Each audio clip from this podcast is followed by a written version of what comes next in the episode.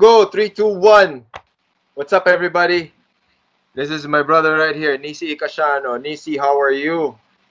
I'm doing good. Pleasure to be here on your show, brother. Oh, as, at least ano, medyo medyo nagawa natin to during quarantine and everyone's inside and everyone is I mean, at, at least ngayon na-record na natin siya. Kanina pa tayo nagkukwentuhan. Um, Oh, you know, I, I want everyone to to at least get a better understanding of the martial arts scene here in the Philippines. So we'll do our best to discuss a lot of the uh, combat sports. Okay, so we'll we'll do our best to tackle boxing, uh, Muay Thai kickboxing, and then of course MMA. Uh, Nisi is one of the top journalists and analysts here in the country and we've been we've known each other for a very long time. Uh, we share the same passion for boxing. We share the same passion for combat sports, and he's covered a lot through the years. And I want everyone uh, who's gonna watch the ah. show. ne, pero nagre-real talk lang tayo, bro. Nagre-real talk oh, lang tayo. oh, oh. I want everyone who's gonna watch this and who's gonna watch this uh, have a better understanding of what goes behind the scenes. Uh, how do you tell a proper story? Because there are a lot of there are a lot of write-ups out there. There are a lot of people who cover uh, sporting events, but at least I want everyone to have a better narrative of of how to deliver it. Kasi at the end of the day, Mm. 'di ba? I mean, tayo, nag-usap tayo, like it's like Mm. every sporting event has a story.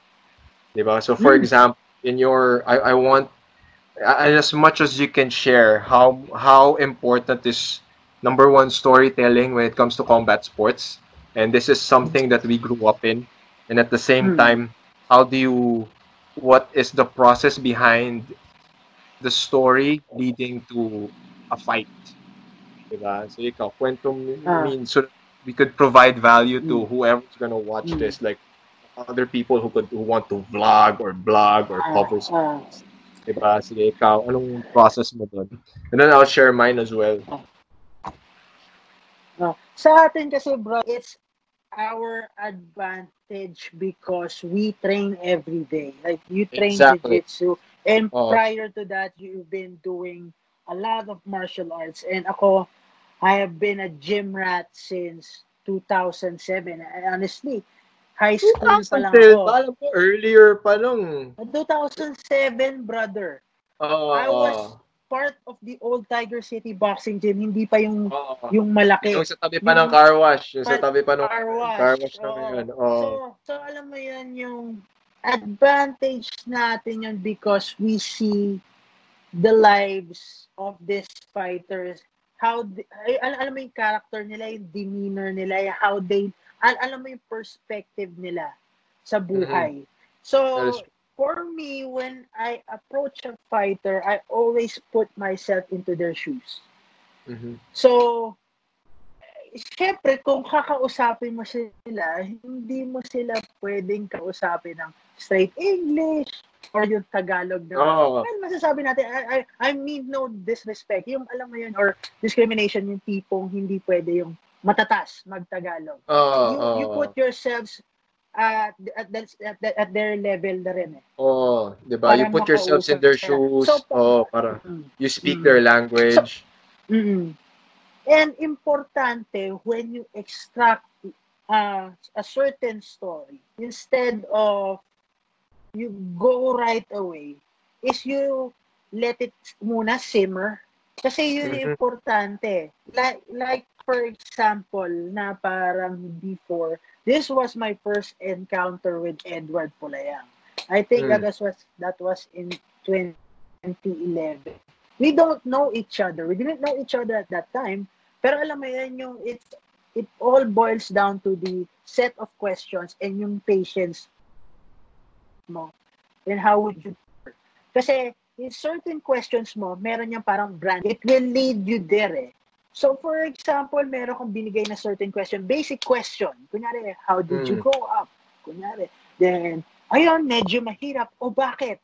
O bakit din Mm. mapupunta? Kasi uh, most of my siblings namatay sa dengue.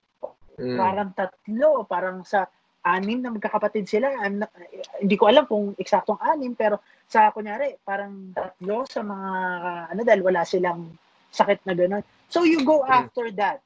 Tapos, and then, pag kunyari na-explain na lahat, so, ito ba naging motivation mo? Bakit ka naging fighter? Kailangan meron ka rin, kailangan yung presence of mind mo. Ikaw yung nagdadala dun sa, sa sub mo. And at the same time, you make themselves or make the person comfortable sa'yo. Eh, hindi mo na nalaman, nagiging komportable na rin kayo sa isa-isa.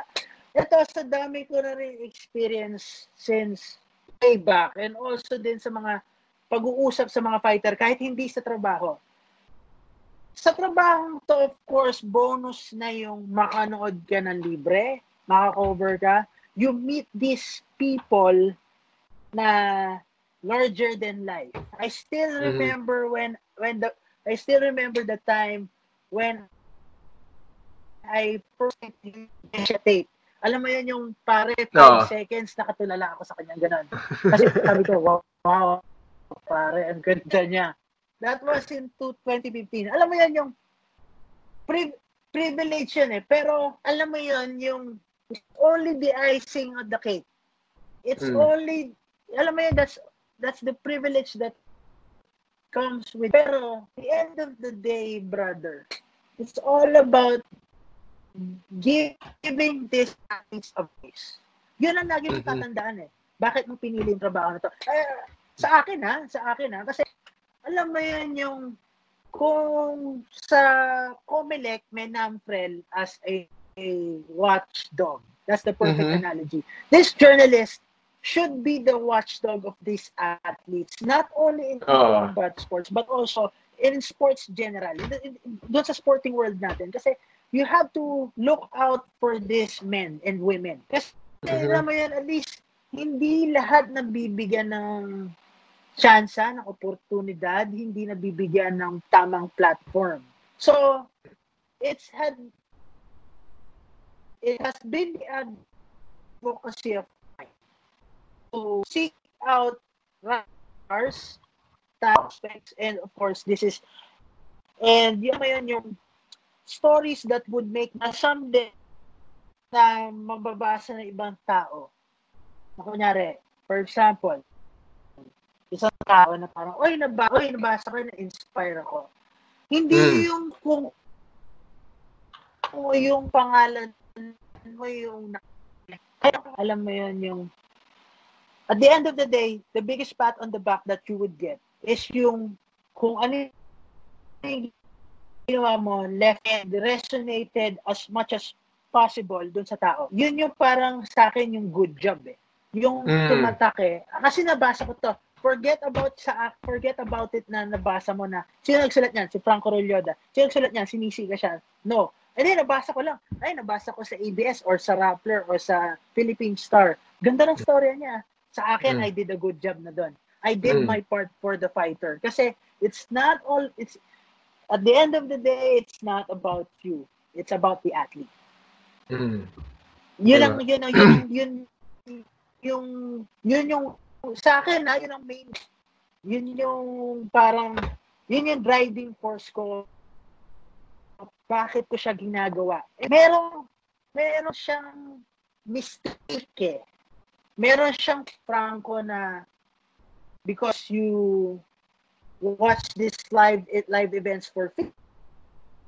Eh, syempre, hindi naman lahat nakakabili hindi naman nakakapunta overseas to Mm. watch these events or cover the cover these events and syempre mabigyan ka ng opportunity to well to have this kind of accommodation na hindi rin naman na nakukuha ng pero alam mo yan yung sa atin lalo sa akin ang dami ko rin pinaghirapan before ako nag-transition Mm. sa ganito pero I- this is a reminder sa akin that I'll always be a storyteller no matter what. Kahit anong Mm. platform. If I would, if given a chance, kung ano ang bigay sa akin kahit mapunta man ako, like right now, I'm writing, lahat ng tataka parang hindi ka na nagsusulat for Philippine MMA. Kasi ngayon, busy na ako for Japanese MMA. So, it's a Mm. new adventure. It's a new challenge para sa akin. Ngayon, para akong Mm. bata ulit. Para akong bumalik sa parang pagiging college student ko na parang I'm digging up relationships and uh, stories dito sa mga Japanese MMA stars na to. Mm. Parang kailangan barrier. It, ito, challenge sa akin to. Pero excited. I'm storyteller po ako. And so, as much as possible, I would like to convey it in a manner na maintindihan nila, na mananamnam nila na lahat ng detail. And oo nga, no? Bakit amazing yung taong to? Because of his story. Yun, yun ang Mm. gusto kong kumonek. And yun yung nila na parang pare, we, li- we are living the life. Parang kilala Oo. Hindi nakarinig tayo sa radyo. Oo. Pero alam mo yan yung, Wala yun. The- Wala. we're not the superstar You're not. You're not. here. We're not the, it's okay to inspire these people to become a correspondent of combat sports, to be a writer, or to be a, uh, to have a YouTube channel focusing on combat sports, specifically on boxing or mixed martial arts. Walang masama. Walang masama. Pero at the end of the day, all of this, these privileges, these perks, are just, alam mo yan, the icing on the cake. Mm. You have to pay your, your dues. Alam mo yan yung your purpose. Kaya your purpose is always to convey story, to deliver news, to relay news. Kailangan meron kang, alam mo yun, every, every now and then, kailangan reminded of that. Kaya ako Mm. nandito pa rin eh. Kaya, alam mo yun, dis- disappointing siya. Kailangan mo rin kumita. Kailangan Mm. mo mag-invest sa ganitong bagay. Pero, Oo. pero alam mo yun yung babalik ka sa reason bakit mo to ginagawa. Eh, I'm happy na parang before ito hindi, hindi ako sa nagbubuhat, nagbubuhat ng bangko. I mean, Bangko. nobody talks about Roland Gabriel B.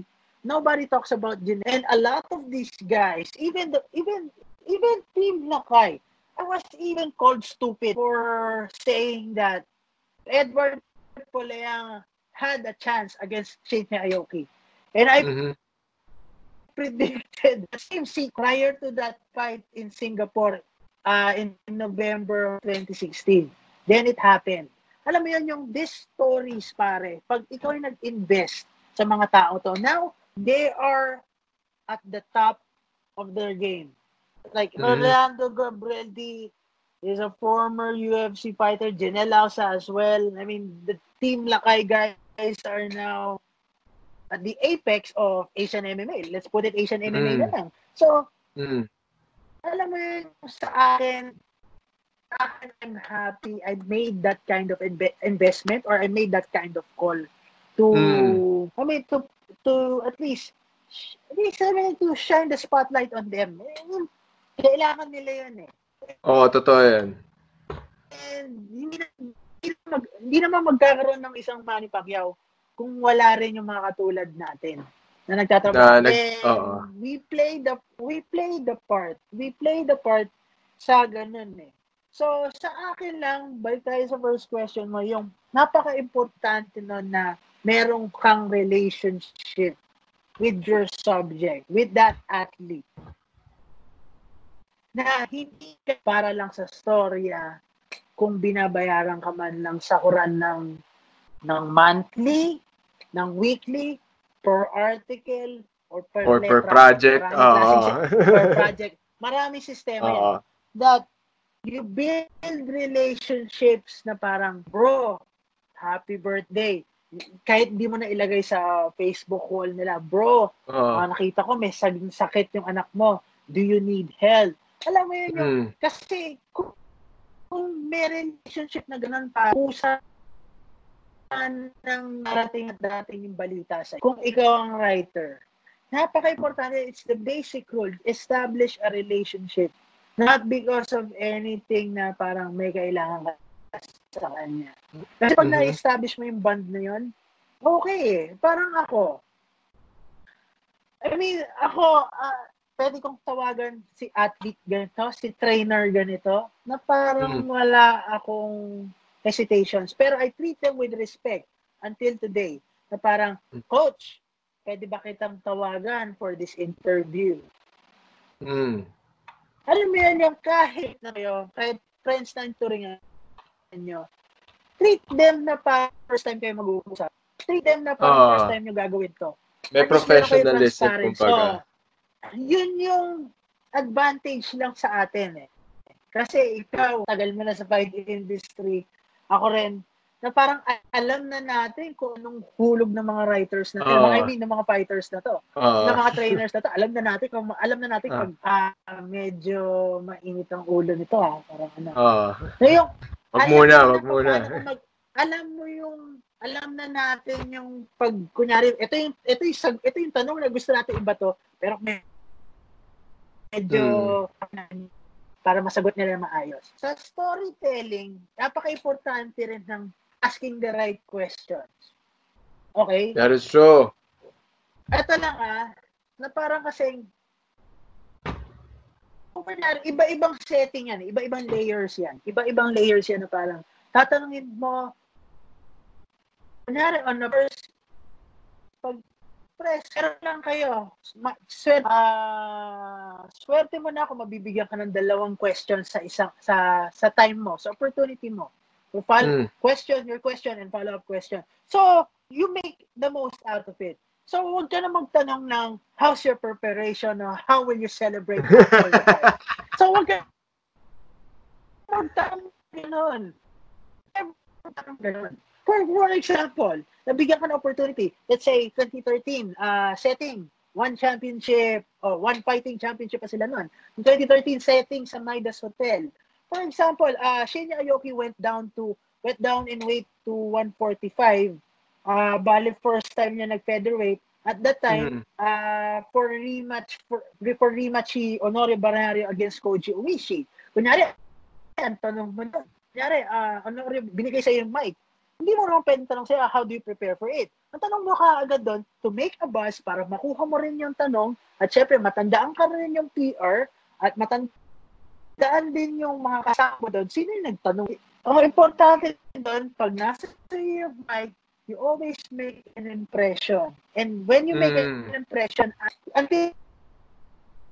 Tinanong ko noon, ah, may plano si Shinya Aoki bum- may plano si Shinya Aoki magstay ng 145 at that time kahit hirap siya tong hirap siya bumaba Ah. ng 145 pounds. Ang tanong ko kay Honore Banadir, are you willing to fight Shinya Aoki? At 145 nun. Ah, 145. Pero yan yung perfect example na huwag kang magtatanong. Ibang setting yun na parang one-on-one. Yung ibang setting yun na may, you have given, you, you be given five minutes by the PR or whoever handles the interview sessions. Kasi Mm. kailangan mo ng build-up eh.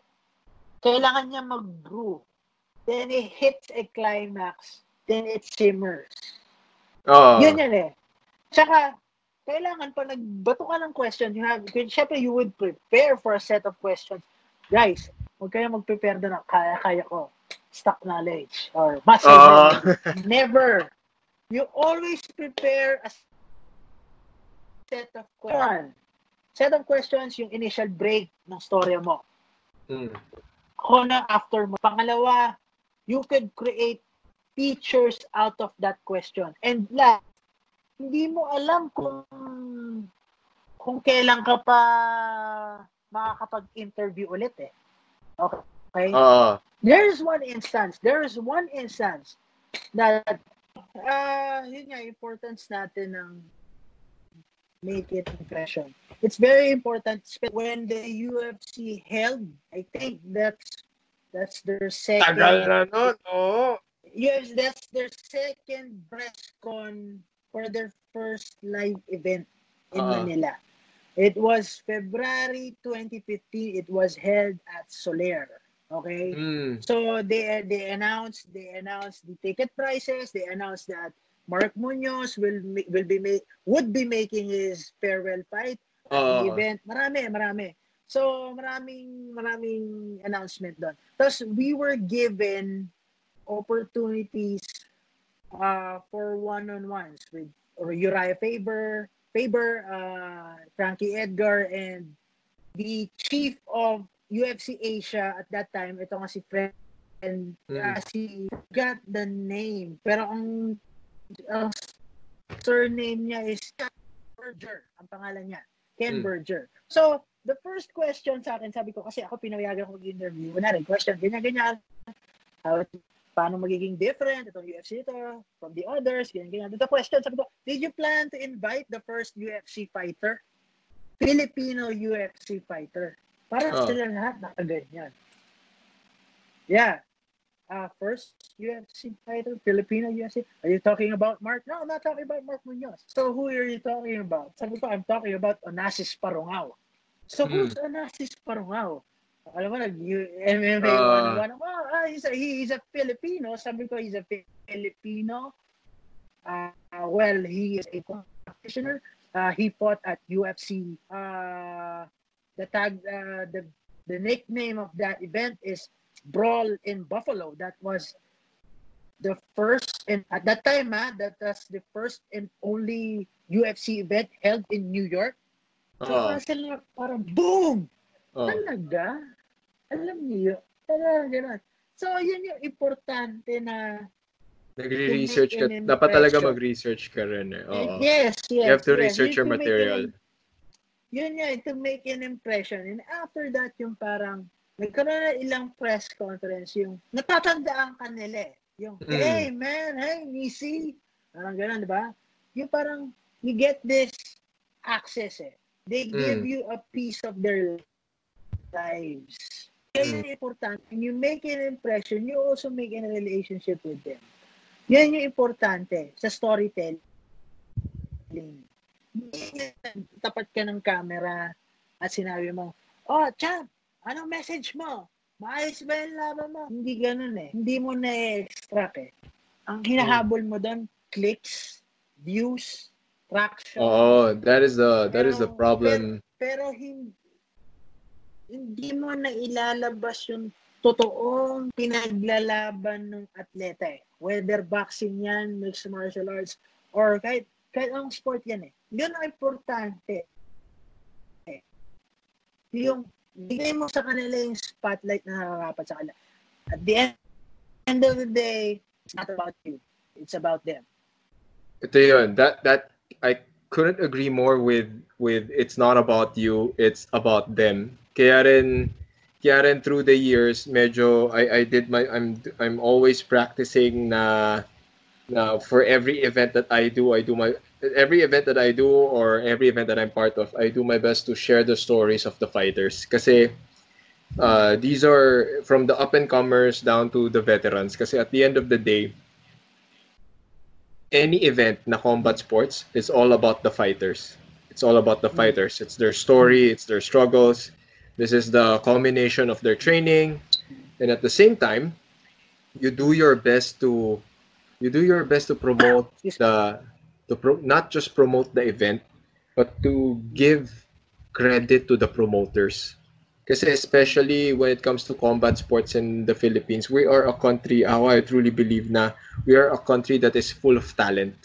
Sobrang dami nating magagaling na fighters. Hindi lang nakikilala, hindi lang napupuntahan, hindi lang napapanood. Mm. And it would always it would always take some some viral thing, some viral event or yung climb to fame nila was was super sudden na yun yun eh parang kailangan merong X factor palagi or kailangan merong alam mo yun parang Oh. kailangan may Pacquiao kailangan may pag may pa- I mean I, I don't even want to consider Pacquiao kasi Pacquiao worked his ass off 'di ba nagsimula yan blow Hmm. by blow days 'di ba from your barangay mga mga pa-boxing sa barangay, Barangay nag blow by blow yan 'di ba tapos nag blow by blow yan and then uh, nag Murad Muhammad siya 'di ba then Murad this, si Murad Muhammad that took advantage of him and then Mm. ito lang din yun, sinuwerte siya, napadpad siya kay Freddie Roach.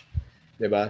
Doon nag doon nag-blossom yung skill set niya, doon nag-boom yung career niya. Pero yun din eh. Uh, it uh, I I I don't want to consider it luck kasi he really worked his Yeah. his way to the top. So pwede natin sabihin na swerte si Pacquiao in the sense na the opportunities presented itself and then he took advantage of it. He Mm. took he took his Oo. shot. Yeah, Um, and also, and also perseverance paid itself. His Oo. perseverance paid dividends all throughout. Oo. And, And then, so yung So, ano yun eh. So, talent-wise, marami tayong as Mm. talented, if not more talented. Diba? Na, na, na, na Filipino fighters. So, we could, it encompasses boxing, boxing, Muay Thai, and MMA. Sobrang dami natin talent sa Pilipinas. We just, Mm. they just need the proper medium and the proper format na makikilala sila. Oh. Diba? That's why, for example, every URCC Hmm. event, every yeah, may ESFC or kung anong kung anong promotions na na merong Pinoy at nandun ako, either I Arte will Suave. referee. Ayan, si Arte Suave man. either magre-referee ako or either Oh. magre-referee ako, Oh. magja-judge ako or magiging I I I take it upon myself na Oh. dahil kilala ko yung fighter, kilala ko yung camp, kilala ko yung coaches, 'di ba? Kilala ko yung yung governing body, 'di ba? I'll I'll share it on my social media na parang this is who they are, this is what they do, this is the these are the things that these are the te- the steps that they're taking to grow the sport. Kasi wala eh, parang you cannot rely on on other people's words. I mean, this is just this is just my opinion na parang just it's it's probably reinforcing your earlier statement na iba iba yung dating, iba yung dating and iba yung passion sa narrative if you are doing the sport. 'Di ba? Kung kung Oh. if you don't do it, you don't you won't have an, an idea what these people are going through.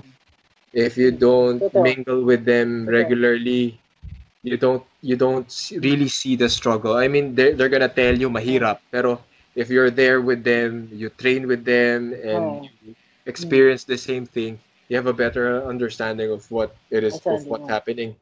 Kaya rin, um, for example, one of my friends who who's another who's another uh ang tawag dito si ang pangalan ng show nila they're a team. Okay? His name is Carl De Mesa. He's part of Destroyer MNL yan he trains he trains Oh. kaya when he tells the Oh. scoop about kaya, kaya rin siguro I like his podcast is because ayan when he when he does a Hmm. scoop about martial artists, he knows what angles to attack. He knows what stories to tell kasi nagte-training siya. So he has a better appreciation of what's happening. So I I really hope na Hmm. I really hope that things get better and I- I'm Hmm. I'm I'm ako I'm doing my best and I I think I'll do more eventually. And this is one of the Mm. things na that we I mean we've had before this podcast we've had a conversation about this like two three years ago, di ba? So at least hindi, yung sa nag-Starbucks tayo nun eh. So parang sabi ko okay. Yeah, I mean Nisi has a point. Nisi has has, has good input. Sabi ko, might as well do something about it. Kaya rin, yan, I, I- I became more active and more proactive, kumbaga, in terms of, of covering combat sports events. So, now, with everything that we just said, how do we, or how can, how can we translate it in terms of promoting or proliferating information about, sige, let's start with, ano, let's start with the boxing scene sa Pilipinas.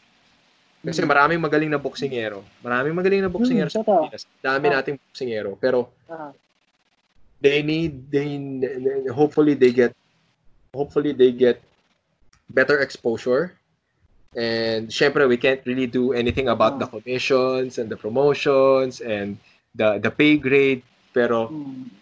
if if there are if there's enough exposure for these fighters and things get rolling they'll they'll they'll have better leverage in terms of negotiating contracts or they'll they can they can get more fights Because more fights means more money more money more food on the table Mm. Diba so at least Mm. yeah we we could uh, ano rin eh uh, especially for me and I'm very sure for you boxing is a very it's it's a very close thing to our hearts I mean I mean you you ikaw 'di ba mga batang Tiger City tayo eh 'di ba batang Tiger City tayo I mean Ah. I, I, I, I, aside from, di ba, apart from training in Elorde gyms, di the only other gym I trained boxing was Tiger City. As in, I only trained in two gyms. The Elor- and I still do. I haven't trained in any other boxing gym. If I need to to train boxing, I'd rather go. I I would go to an Elorde gym, eh, and or Ibig mong I would- sabihin, hindi ka I would- nakapag-red corner? hindi ako nakapag-red corner. Hindi ako nag-red corner. Sorry. Pero, hindi ako nag-red corner. Pare, masyadong classic As- yun. Classic si Red Corner. Ang daming. Red Corner stories. Ang daming Red Corners. Pero I went there. If I enter Red Corner noon, it was because I was DefTac. Diba? So, ah, okay. diba? So, ano siya, tawag dito, hindi, hindi ako nag-boxing. I mean, ito rin din yun. Ah, ang ang headquarters ng DefTac, I, I, parang doon ako nakatira halos dahil that's where I Oh. train, that's where I coach fighters. But, alam mo yun, I I don't train boxing there. I, I, I Oh. don't train boxing there. Pagka, I mean, that's how, I, I don't know, siguro ganun ka sentimental si boxing sa akin. If I need to train boxing, Mm. I'll either go Elorde headquarters sa Sukat, di ba? Or I'll go to Tiger City. Kasi ganun siya eh. I Oh. mean, it feels home. Di ba? Those gyms feel home to me. And growing up in in the league of yan, di pa uso si di pa sikat si UKC noon. Sumasali na kami doon and Oh. and I, I couldn't I couldn't give enough praise to yan si Atla sila Ate Kukoy Lorde for for growing the the amateur scene and and Totoo. making Totoo. making regular people feel that they could be Mm. professional fighters. That was the Mm. UKC. That was UKC, Oh. and it's growing. And I'm, I couldn't be any more. I couldn't be any happier for them. Oh. And and then when we go to Tiger City, it's not just the gym, eh, diba? It's it's si Tiger City. Tiger City Gym is in Mandaluyong for for those who uh, No. doon kami nagte-training ni Nisi ng boxing. We are under the tutelage of uh, Coach Tex Gonzaga. One, of- he's the head trainer, the head coach there. So whenever you train in Tiger City Boxing Gym, you are in good hands. They have a very solid program. And believe it or not, passion project lang siya ni Jason Pedro. Di ba? Passion project niya. He loves boxing. He loves fitness. Okay. I saw, and ito yun, di ba? For those who haven't been there, it's not, it's not, it's not a posh gym. It's Oh, not a it's posh gym. not. It's hindi, di ba? it's, it's a warehouse na naging gym. It's a warehouse na naging gym. Pero it it was it created a very good community. Mm. Kasi hindi pa uso yung community noon. Ginawa ginagawa na siya ni Tiger Ah, ni Tiger ah. City. Everyone, the trainers, coach Tex, And the best and the best description the description to use sa training sa Tiger City Tiger City Boxing Gym is always laging kung gusto mo ng lutong bahay na training sa Tiger City Boxing Gym. Oo. Ah, oo nga, no. Oh. Ang galing ah. Ah, Oh, ah. that, that, that is true. Kung gusto mo ng lutong bahay na training, you go to Tiger City. And ito rin naman yon. If there are people who do boxing for the fitness aspect, sila rin kasi, alam din nila na na lumalaban ako, alam nila lumalaban ka, alam nila na yung skill set mo is above everyone else or it was above Mm. the the regular one. So Mm. that they cater to that. So you can either do it as a form of exercise or you could do it at a level wherein you can, are very proficient and Ah, you can you can you can bang with other people. So ganun yung environment ni Tiger City. It was very welcoming. It's very welcoming but at the same time it's highly competitive. It's Mm. it was high level. it's true. It's true. It's true. Yun yung ano niya eh. So at and and the culture of the boxers and the fighters there, they're top notch. I mean, for me, Oh. MP MP Promotions is having its own stable of boxers. Uh, Pacquiao, of course, has his own boxing Oh. gym, pero I mean, I, I Mm. in terms of environment, training, and culture, Mm.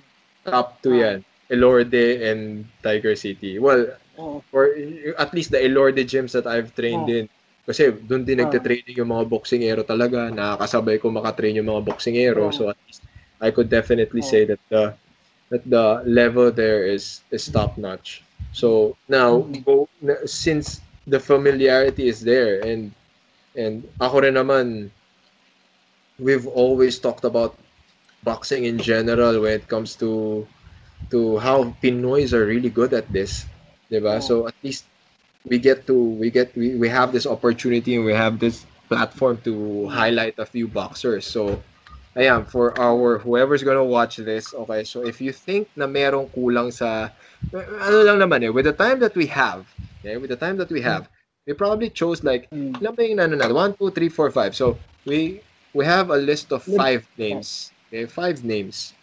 And of course, like we said, maraming magaling na mga boksingero, pero so far these are the names that uh, the, the names that caught our eye and we both agreed na we both agreed that these are fighters that you should watch out for. So if you're a boxing fan, you appreciate Mm. boxing and fighting, these are the people that you should watch. And these are very good up and comers.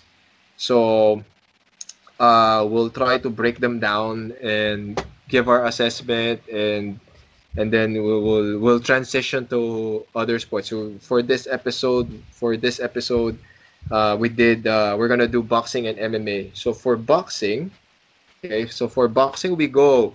First one is Yumir Marshall. Okay, see Yumir Marshall. Mm. So for me, Yumir Marshall is a he's part of the RP team. So you YouTube or you Google Yumir Marshall. It's a southpaw that is part of the RP team, and as far as I can remember, he's one of those he's one of those high octane fighters na ang ang ang nakikita ko kasi kay. Marshall, 'di ba? Kasi ang nakikita ko kay Marshall, he, he he would he he likes to he likes to stand and bang. As in, he likes to go flat foot toe to toe to with his ano. I mean, amateur pa lang siya. ah. Amateur pa lang siya pero ganoon na yung style Oh. niya. Um, he has Oh. he has he has good basics, he has good fundamentals. Uh, I have later on na rin yung general observation for everyone pero ayan, I like the way he fights. It's exciting. It is something that will work in the amateur ranks and it's something that will be entertaining in the pros. I just really hope na he stays focused. He stay uh, he keeps his focus and I don't know about the quarantine situation pero since he's part of the RP team, he has a very high chance of medaling in the Olympics. Kung kailan man ma- matutuloy yung Olympics, 'di ba? Okay, go. Totally Olympics. Uh, Diba? Diba? Pero pero ano siya, okay siya. I, I like the pace that he goes in. Uh, he has very good cardio. Uh, he has the discipline. And then uh, uh, so far, so far, I mean the last fight that he did, it was it was impressive when he got gold. And I really hope that he keeps that momentum. So ikaw, Nisi, what do you think?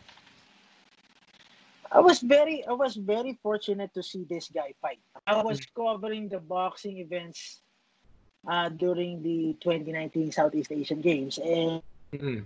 and honestly this was the first time I saw uh, the others was on television or by a live stream. And to me of course I was I was expecting that to fight like an amateur boxer. Like that kind of merong fashion textbook kind of Mm. box. Pero he was ano nakita ko siya wow he was tailor-made for the pros. Uh, yes, that's the best example that you you have given You high octane style. Yes, octane pace inside the ring, and not Mm. only that, he has power in both hands, and he has Oo. proven that not only in Southeast Asia, but also in the World Championships. Take note, Mm. brother, he is number two in his division. He got the silver medal in the World Championships. In the World quali- qualifiers, ah, he didn't only qualify for the Olympiad. He Mm. won the gold medal Oo. in the qualifiers. Mahusay ito eh. Well, si Husay. Si RP team naman na program magaling eh. Ma- There we have we have so many products from the Oh. RP team boxing program. Mm. It's uh it's a Well, very disciplined program. Now and ito rin naman yun eh. I mean, you go you go through the amateur program that's gonna set you up for the professional league. Now, yun case in point was since he's very exciting and he has power on both hands, he's gonna be an exciting fighter pag nag-turn pro siya. Now, given ah, pero syempre ako, I I wanted to focus more on on the Olympics and get that that Olympics. oh. Oh, 'di ba? Mag mag-medal siya sa Olympics. Uh one Oh. thing that I really want to that I noticed about him was I mean most uh, I I watched a few fights ni Marshall ano siya eh this is one thing common to I mean common denominator ko to with all Pinoy boxers we need to jab more you need to utilize your jabs Mm. especially in the Mm. kunyari, I mean I'm, I'm talking about the Oh. jab especially for Marshall kasi amateur rules tayo eh so while it Mm. okay and entertaining to stand and bang in, in an Oh. amateur bout, diba, you still have to score your Oh. points. Diba, you still have to score your points. I I just really hope he utilizes his jab more and then when he throws his power punches, he's Mm. medyo ano pa, um, a little a little bit more forward stepping kasi ano eh, there are tendencies mapapanood mo eh, if you break his fights down, there are tendencies he will tend to lunge every time he throws a straight.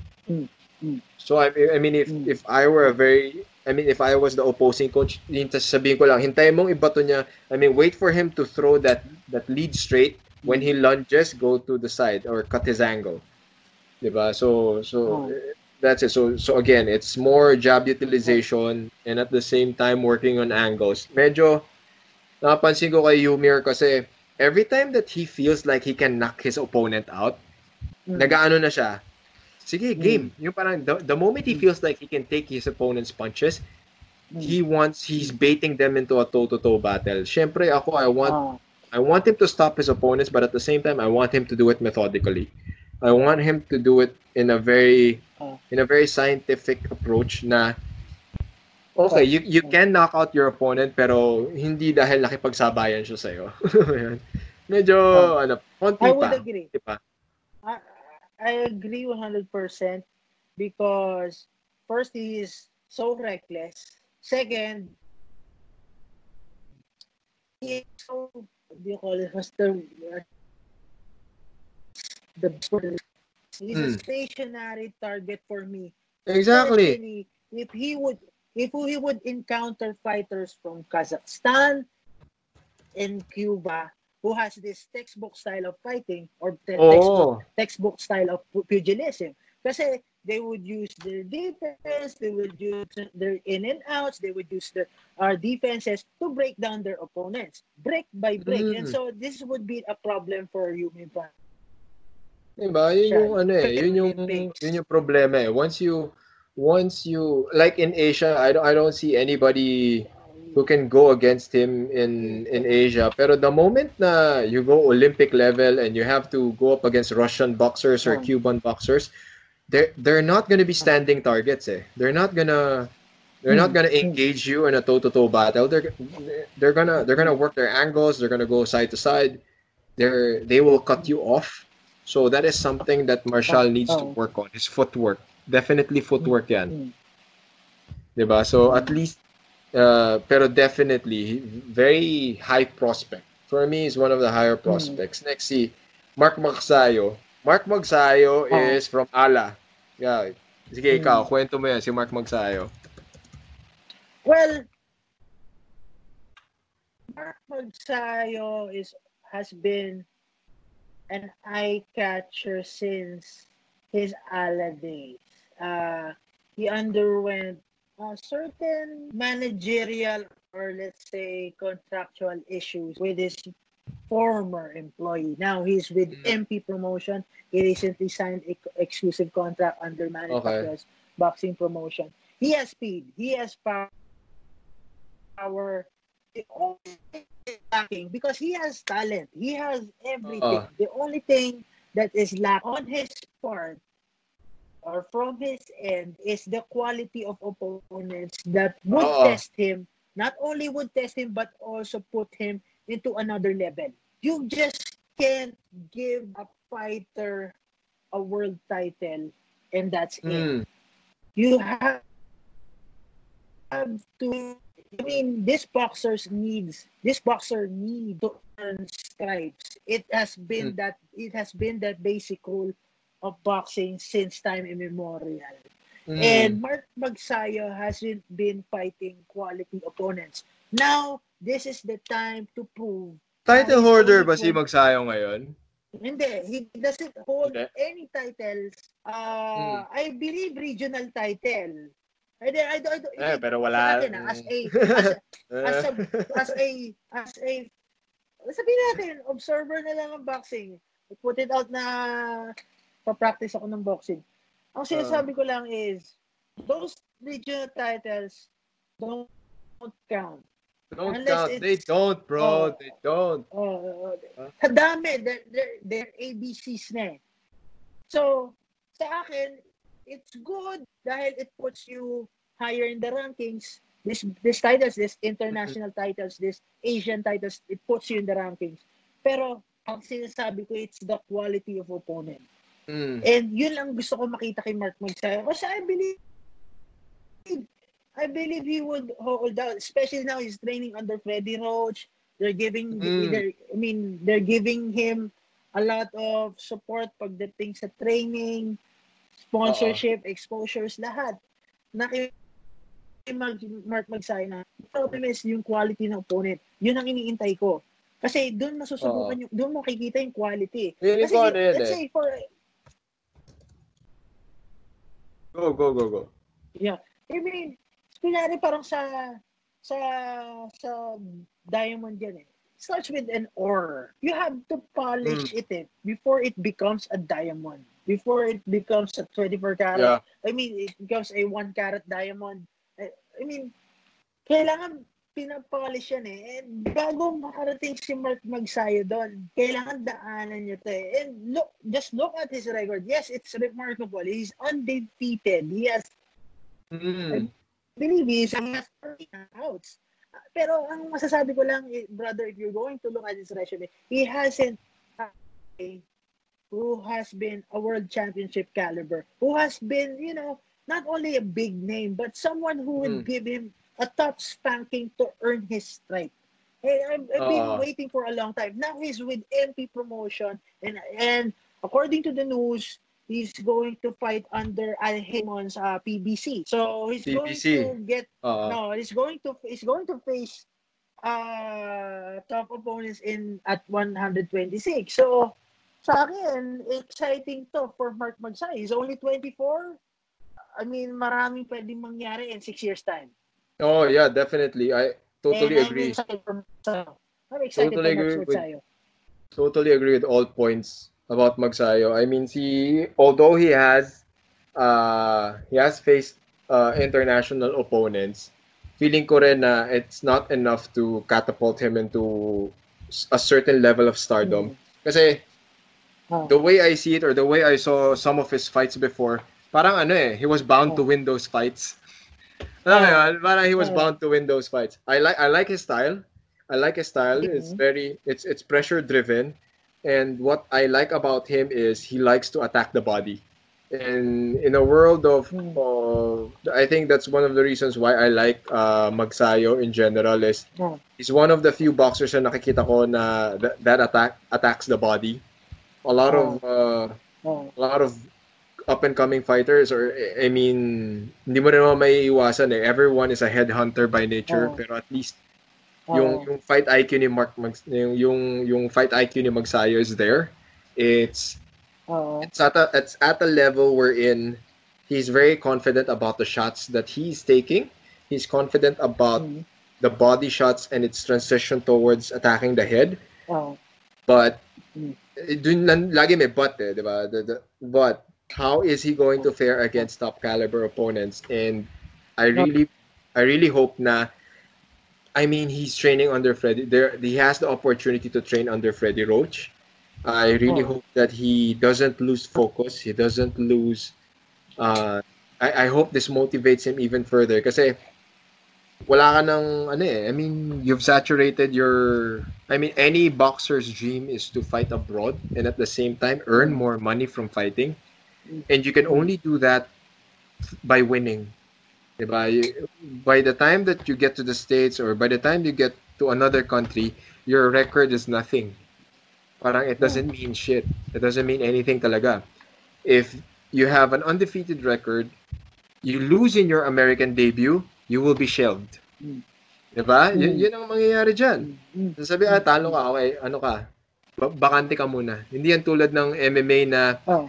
Na lalong-lalo na kung wala kang kontrata, pwede kang lumaban sa isang liga. Pag nagkataon, mga 3 months, 2 months, uy, may palaro doon, di ba? Or wala man akong, ano, pwede kang sumali doon. Sa boxing, hindi. Once you've signed with the promotion, you've signed with, um, and your promoters consider and negotiate your deals. Pag it's, di ba, it's now or never na sa'yo. If you lose, it's gonna take like minimum six months and then it could take years before you get another fight. So I really hope mm. that he he maintains his focus oh. and use this opportunity to to win.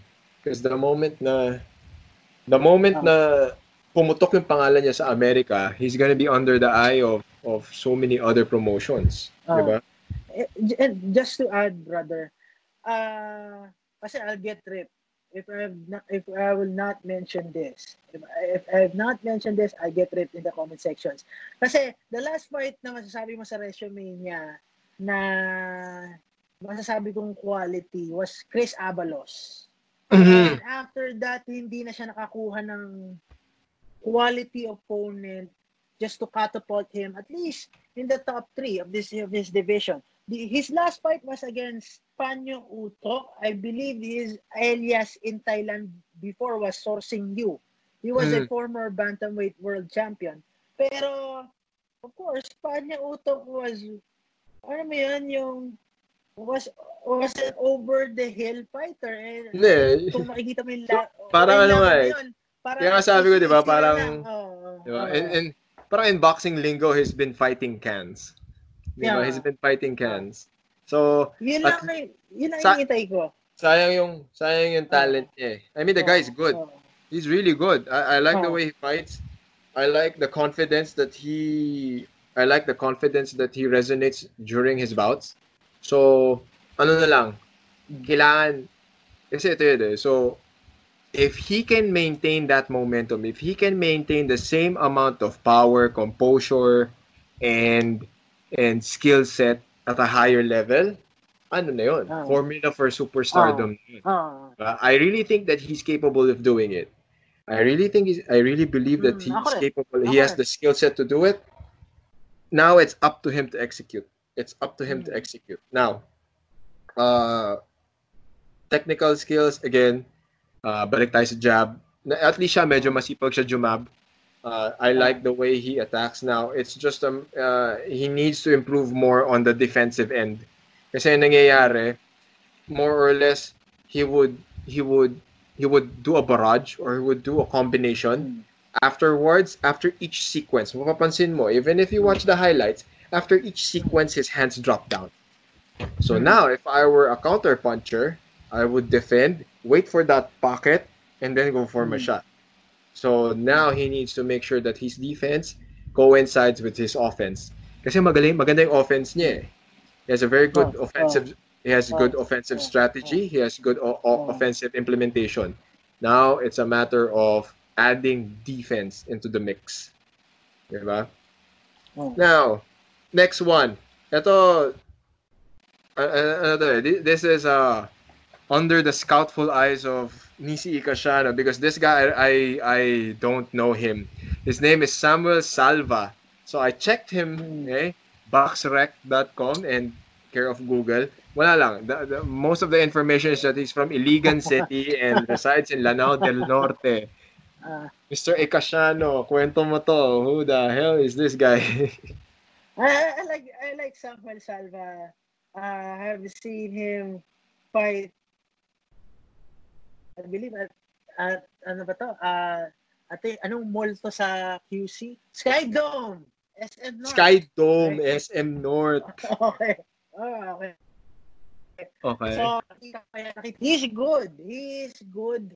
Like, most naman sa atin is kulang is exposure. When you say exposure, not only media, not only the grandeur that comes with the promotion it also it it also comes with the quality of opponents and the good thing about this is under Sean Gibbons and also MP mm-hmm. Promotions they held the first Filipino versus Filipino on Philippine shores last year for okay. a world title. It was it was Samuel Salva versus Pedro Tadura for the Okay. world title, for the vacant IBF minimum title. A minimum Uh-huh. weight title. When we say minimum weight, minimum weight, the weight limit is 105 pounds. Mahiya naman sila sa Oo, atin. oo, di ba? Sa Medyo, bigat natin. ano, Ah, bigat natin lahat. so, 105, oo. no? Grabe. 105. So, they fought. Uh, Samuel Salva had the opportunity to vie for the title at an age of 22, Mm, a world title. that's So, good. against a fellow Filipino, ah, against a fellow Filipino. Ngayon, ito nga si Samuel Salva was actually, if I'm going to look at it, or on paper, was the favorite to win Mm. the fight. So, it was clear as daylight in the first round kasi talaga nakascore na siya ng knockdown the first round. Then, tides turned eh, on him on the second and third kasi nga ito nga si Pedro Taduran who is also a Filipino used his Oh. aggressiveness and this punch. And In the fourth round, uh, frustration started to and unfortunately, uh, uh, he started to gasp gasp for air uh, before Mm. the fifth round and referee Dan Sapdasan opted to wave it off. Uh, Okay. Masyadong, he, ju- he just fell short and doon mo makikita na though his opponent is also new to that world stage, it also shows na uh, he is still raw for that kind of level.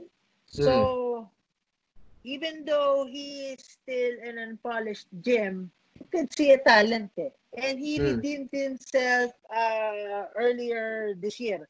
Excuse me. Last January, I believe he fought in Iligan City. Uh, he won by T- via TKO. Mm. Ngayon, uh, it's a matter of feeding him good opponents eh, instead of to build his, to pad his records. You Uh-huh. have to feed him, ano, you, you, you have to feed him top opponents eh. And Uh-huh. it's a high time for his promoter na alam mo yun, yung parang ang ilako siya overseas. Just to Oo. see kung nasaan yung level niya kasi may talent eh. He has he has a good job. He is he can move I mean he he moves in angles. He mm. yun yung target niya wasn't only in the, di lang ang target niya nasa ulo eh, pati sa baba eh. So he could Mm. go up and down. Ah nakikita mo na rin sa kanya sa bagong badges ng boxer eh. Kaya I don't, I didn't include Jerwin Ancas dito, pero the best example is Jerwin Ancas. Siya din sabi na parang katulad ni Manny Pacquiao. No, he's not a carbon copy of Manny Pacquiao. He's Mhm. different. He's southpaw, but he's not Manny Pacquiao. Ah, i- iba na yung iba na yung mentality ngayon ng boxer eh. Thanks siguro sa exposure on social media kasi di ngayon meron ng library na pwede niyong tignan si Vasyl Lomachenko. Oo. Nakikita nila kung paano rin lumaro na si Canelo Alvarez. Si Canelo Alvarez, though he's Mexican, he has good defense. He's not that typical Mexican warrior na he would slug it out. He would have a phone book exchanges with you. So nakikita mo yung head movement. So ina-apply na rin eh. Mm. So makikita mo na rin sa certain level nag evolve Pero sayang kung ang iisipin, it's all it has been a problem with promoters in the Philippines is that they pad the fighters and they make money pagdating sa abroad kasi maganda na yung Mm. record. Then the boxer gets expo- and the boxer gets exposed. Tapos parang wala lang. They parang silang silang tinapon na sabong ah, manok na pang sabong. So, ngayon, nakikita naman natin may potential. It's a high time for this guy at least to go regional, go to Japan, test the waters in Thailand. At least uh, get a fair, a Oh, fair deal. Dapat, dapat, ah, Kasi, game, dapat talaga ganyan. Oo. And it's not not enough eh. Fight, alam mo yun, yung you fight at 10, 20, se- at 10 wins, a fighter with 10 wins and 27 losses. That's it Mm. for you. Diba? It's Diba? good if you're, er, it's, it's good if you're a, a newbie or a novice. Or Like, given eh, na ano, na, parang, uh, or yung iba naman kasi 10 wins, X number of losses sa pros, pero uh, Diyos ko, 50 na pala, isanda na pala yung nilaban sa amateurs, di ba? Oo. So, Uh, ano na rin talaga eh. Ibang, Depende. ibang usapan na. Oh, ibang Pero, I I mean, I while you were while you were discussing this, I mean, pina, na, I, like I I practically watched two videos of him. He's good. Okay siya. Ah, he's good. He's good. Okay siya. Eh, ito nga yung kinakata- kinakatakot ko, bro. Hmm. He fought, he fought a guy like Pedro Taduran. Okay, let- let's say let's stay, they're on the same level. Okay, lahat, Pilipinas lang naman din ako. Pilipino rin ako. Same quality of training. Pero ang kinakatakot ko kasi may talent eh. I don't want them to get exposed pagdating din sa big time level. Na alam mo Hmm. kasi pag they reach that big time level, it's make or break. When they lose that situation, it's back to square one. It's really hard to climb Oh, up. exactly. It's really hard to reach that apex again eh. And sa akin, sa akin lang, bigyan, sana, ano lang, yung proper handling lang. And like what I said, the media or the press or these correspondents, not only in the combat sports industry, are the watchdogs. Alam mo Oo. sa akin lang, okay, let's let's put aside the business practices of these promoters, how the sanctioning body treats them, or how Mm. the sanctioning body looks at them, or how the society looks at them. Alam mo yun yung sa akin lang, is give every outlet, alam mo yun, bigyan nila ng encouragement. Mm. Ang bawat Totoo. reporter is to, na alam mo yun, yung tutukan nyo, tutukan nyo, especially may kayo makikitang, ano eh, kasi habang tinututukan nyo yung mga certain boxers na yan, mag-iingat yung promoter. Oops, hindi Hmm. tayo pwedeng gumalaw ng ganito kasi Oo. may Hindi matay. pwedeng umabuso ng konti. Hindi pwedeng Yun, umabuso. eh. ang, ang, ang problema kasi yan, ang problema kasi yan, with the, ang social media generation, let's say the online or the digital age, is a double-edged sword.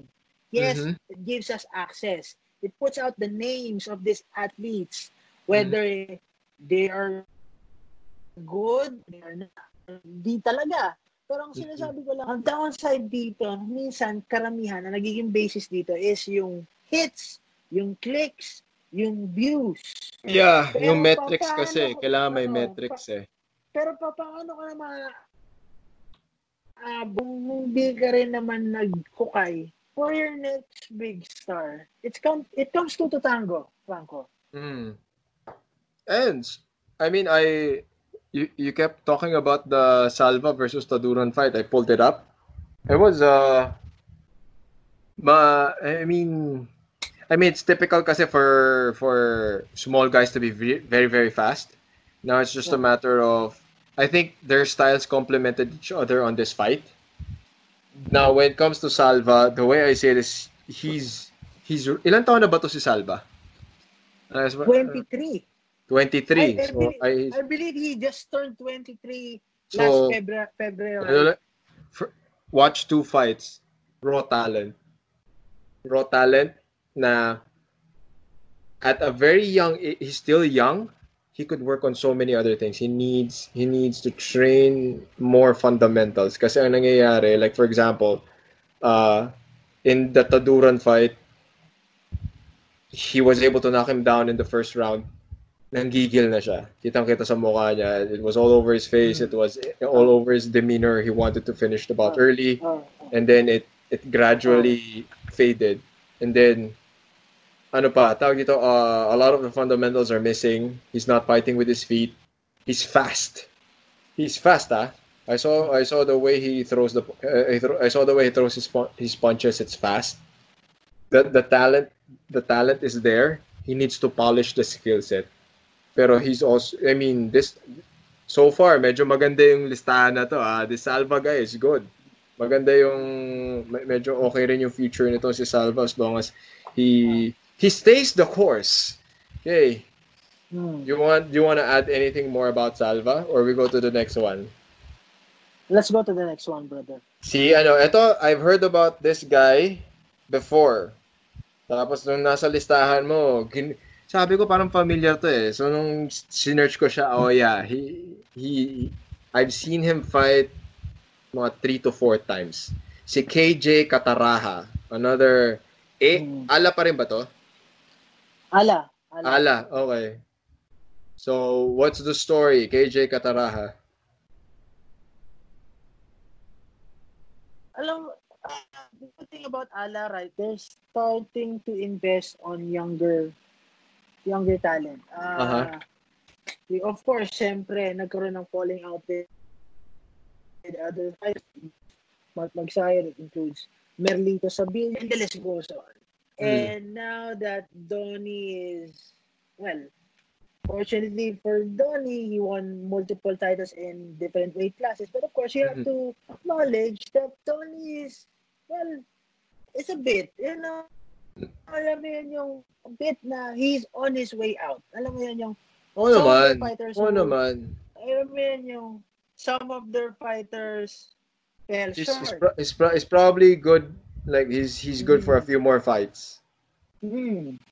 And if you're going to look at it, ang dami pa nilang dinevelop na fighter now who's, who's now at the center stage. Uh, at least hoisting the flag for Ala Promotions. And now, na ngayon, syempre, nagdi-diminish na rin yung quality ng, I mean, yung star quality. Of course, kailangan din nilang magtaas. Oh, kailangan nila mag-build up. Eto nga si ah Kataraha, KJ. I saw uh, the first time I saw him fight was in 2015. Uh, it was in Cebu. Alam ko, it was in Cebu. One of the Pinoy Pride events. So, ko, Pinoy impressive, Pride, bata. ah. Mm, impressive. Impressive. Mhm. Isipin mo, ngayon, uh, he was just 17 or 15, Mhm. mga panahon na yun, nung lumaban. Oh. Ano ba impressive? Saan nila napulot to? Of course, syempre, is either lang Cebu, Bohol. Ano Mhm. galing? Ngayon ba na to? Now he's 11 and 0 in boxing. Uh, Mm-hmm. the good thing about this is he is surrounded by fighters, these technical fighters like Mm. Donny Nietes. Mm. And alam mo yun, sa mata ng, sa mundo ng boxing, di ko sinasabi sa Pilipinas, alam mo yun, apaka-underrated ni Milan Melindo. Pero kung ikaw, lover Oh, ng magaling si Milan Melindo ah. Al- alam mo yun, yung ma-appreciate mo siya. Ako, mas gusto ko yung Milan Melindo noon. Na parang, ay ko, ang galing niya. Talagang brick by brick, pa- paano niya inaano. At tagal, o sige, ang tagal. Ang tagal niyang, tagal niyang, alam mo yun, yung para siya, ang best description ko nga kay Milan Melindo was a tenderizer. That's the good thing Ah. na meron katulad, ito nga si KJ sa stable nila. He, he has these men Mm. to guide him. Yep. And ito nga si KJ, he's, alam mo malayo pa eh, for a world title. Pero the problem with Ala is they keep on protecting their fighters. And it happened with the Pagara brothers. It happened to AJ Banal. Alam mo Ah, marami. AJ, no? Marami. Marami. Mar- marami. Feeling ko may ibang feeling ko talaga may ibang may ibang rason yung kay AJ. There's there's probably a story we don't know pero ewan ko ah. He he won his first few bout. How many fights did he win in the States? Isa or dalawa, di ba? And then he just Ah. started flopping. Di ba? Parang feeling ko yung mga tipong tina, it's either tinamad siya he mag-ensayo or got, two, he got two world title shots. di ba? Parang akala niya siguro sobrang galing niya na, di ba? Ewan ko eh. Basta lumabas, lumabas sa mga laban niya, he was lazy. It looked like he was out of shape. Di ba? Ah. Parang may, may ganun eh. as a, when it comes to, to tango, brother, I would always go for the reason na, alam mo yun yung, before you hit big time, I will make sure. If akong ako lang magpapatakbo ng, ng, ano, ng stable. And of course, it's easier said than done. Pero I will always go for the quality of opponents. I would always go for that. Doesn't matter if he he moves up with an immaculate professional record. I don't care. Mm. I don't care if he get, if he moves up with a with three losses. I don't really care. But the, mo yan, it comes to to tango, bro, eh. Uh, kailangan gawin din ng promoter and trainer, eh. You, you have to pursue matches that will bring out the best.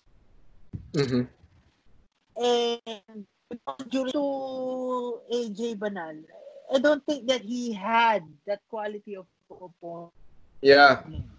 Wala, and I think wala most siya. of them, and I, I, I, most of them, except except for the two. Ako, sa akin lagi kong may isip si Donnie and, and si Amin. Pero nga, for KJ, ah, bro. I mean, yung, alam mo yung nakaganon ka, Oo. gusto mo, gusto mo, gusto mong sa tamang tama. Yung, tama, tama. yung, yung gusto ko sana makita ng ala na we have to go down this. We did this eh. We did this before we hesitated alliance with some of our fighters. So let's Mhm. go down this path and let's see what would happen. Sa akin, Mhm. ganun lang kay KJ eh. Kasi may talent eh. The guy is right-handed with explosive hands. Yeah, could- it has Uh, knockout power. Yeah, I mean, 11, 9 out of 11? Mm. 9 out of 11. So, oh, kailangan magkaroon ng kumpiyansa yung bata mo eh. He's only 24. Oo. So, Or baka maya-maya ayaw niya na mag-boxing. oh, oh. Di ba? So sa akin lang, sa akin lang in, in, mas ako mas nilagay ko kasi si KJ for the sake, ito sa listahan natin, kaya ako nilagay rin si KJ sa listahan to. Alam mo yan yung para mapag-usapan natin na parang, uy, may boxer pa dito. I wanted to Mark Anthony Barriga. I really wanted put Mark Anthony Barriga the list. Ah, para lang masabi na parang, ito hindi to typical na Nalistahan. Filipino boxer. Ano ba yung typical na Filipino? Ito si Mark Anthony Barriga kasi parang pag lumar- lumaro to, parang kaliwete Floyd Mayweather. That's the best analogy para lang maintindihan ng mga listeners and viewers natin. Alam mo yan yung, I really wanted to put Mark Anthony Barriga, pero syempre, I would think of someone who needed the spotlight. And Mark Anthony Barriga turned professional after a stint in the Olympics. Alam mo yun yung, sa akin lang sabi ko, let's put out KJ Kataraha. And I KJ like the way he fights, huh? making I like the way he fights. Uh, he has a good. He has, he has he uses his reach a lot, which is good. Uh, Ah. he knows his advantages, and. I like the ano. Yeah, that's important. Oh, That's I like important. I Play like the fact-. Oh, I like the fact that he uses. I like the- the way paano ko ba ano to? I've seen in the fights that I've watched him fight, maganda yung kanyang jab and hook combination. Ah, Di ba? Naging potent na siya. As in, ah, ah. later on, it was it was a good combination for him. It was it was a jab, okay? It was a jab, same hand hook, same hand attacks the uh, attacks the body and then goes for the head. Medyo maganda yung Hmm. he got that rhythm already. Kuhang-kuha niya na yung flow niya na yun. It's it's Ah, uh, what do you call this? It's it takes time to develop something like that. mm, It takes time to develop something like that. He was patient enough. Uh, very very notable for his trainers to to to actually develop that skill set. Kasi ano siya, eh, uh, maganda yung reach niya. And he's Mm. also another fighter that likes to attack the body. And mm, ito rin yun. He uses his reach. He has a good jab and hook combination. Using the same hand, ah, ah, and then he uses uppercuts. mm, That that is a formula Hmm. for a very dangerous fighter. You have the reach and you throw uppercuts. Ah. Ganda yun. And at least Mm, at least at the early part of his career nakukuha niya na yung mga ganong klaseng combinations. And it's just a matter of piecing everything together and creating more combinations from those attacks and angles.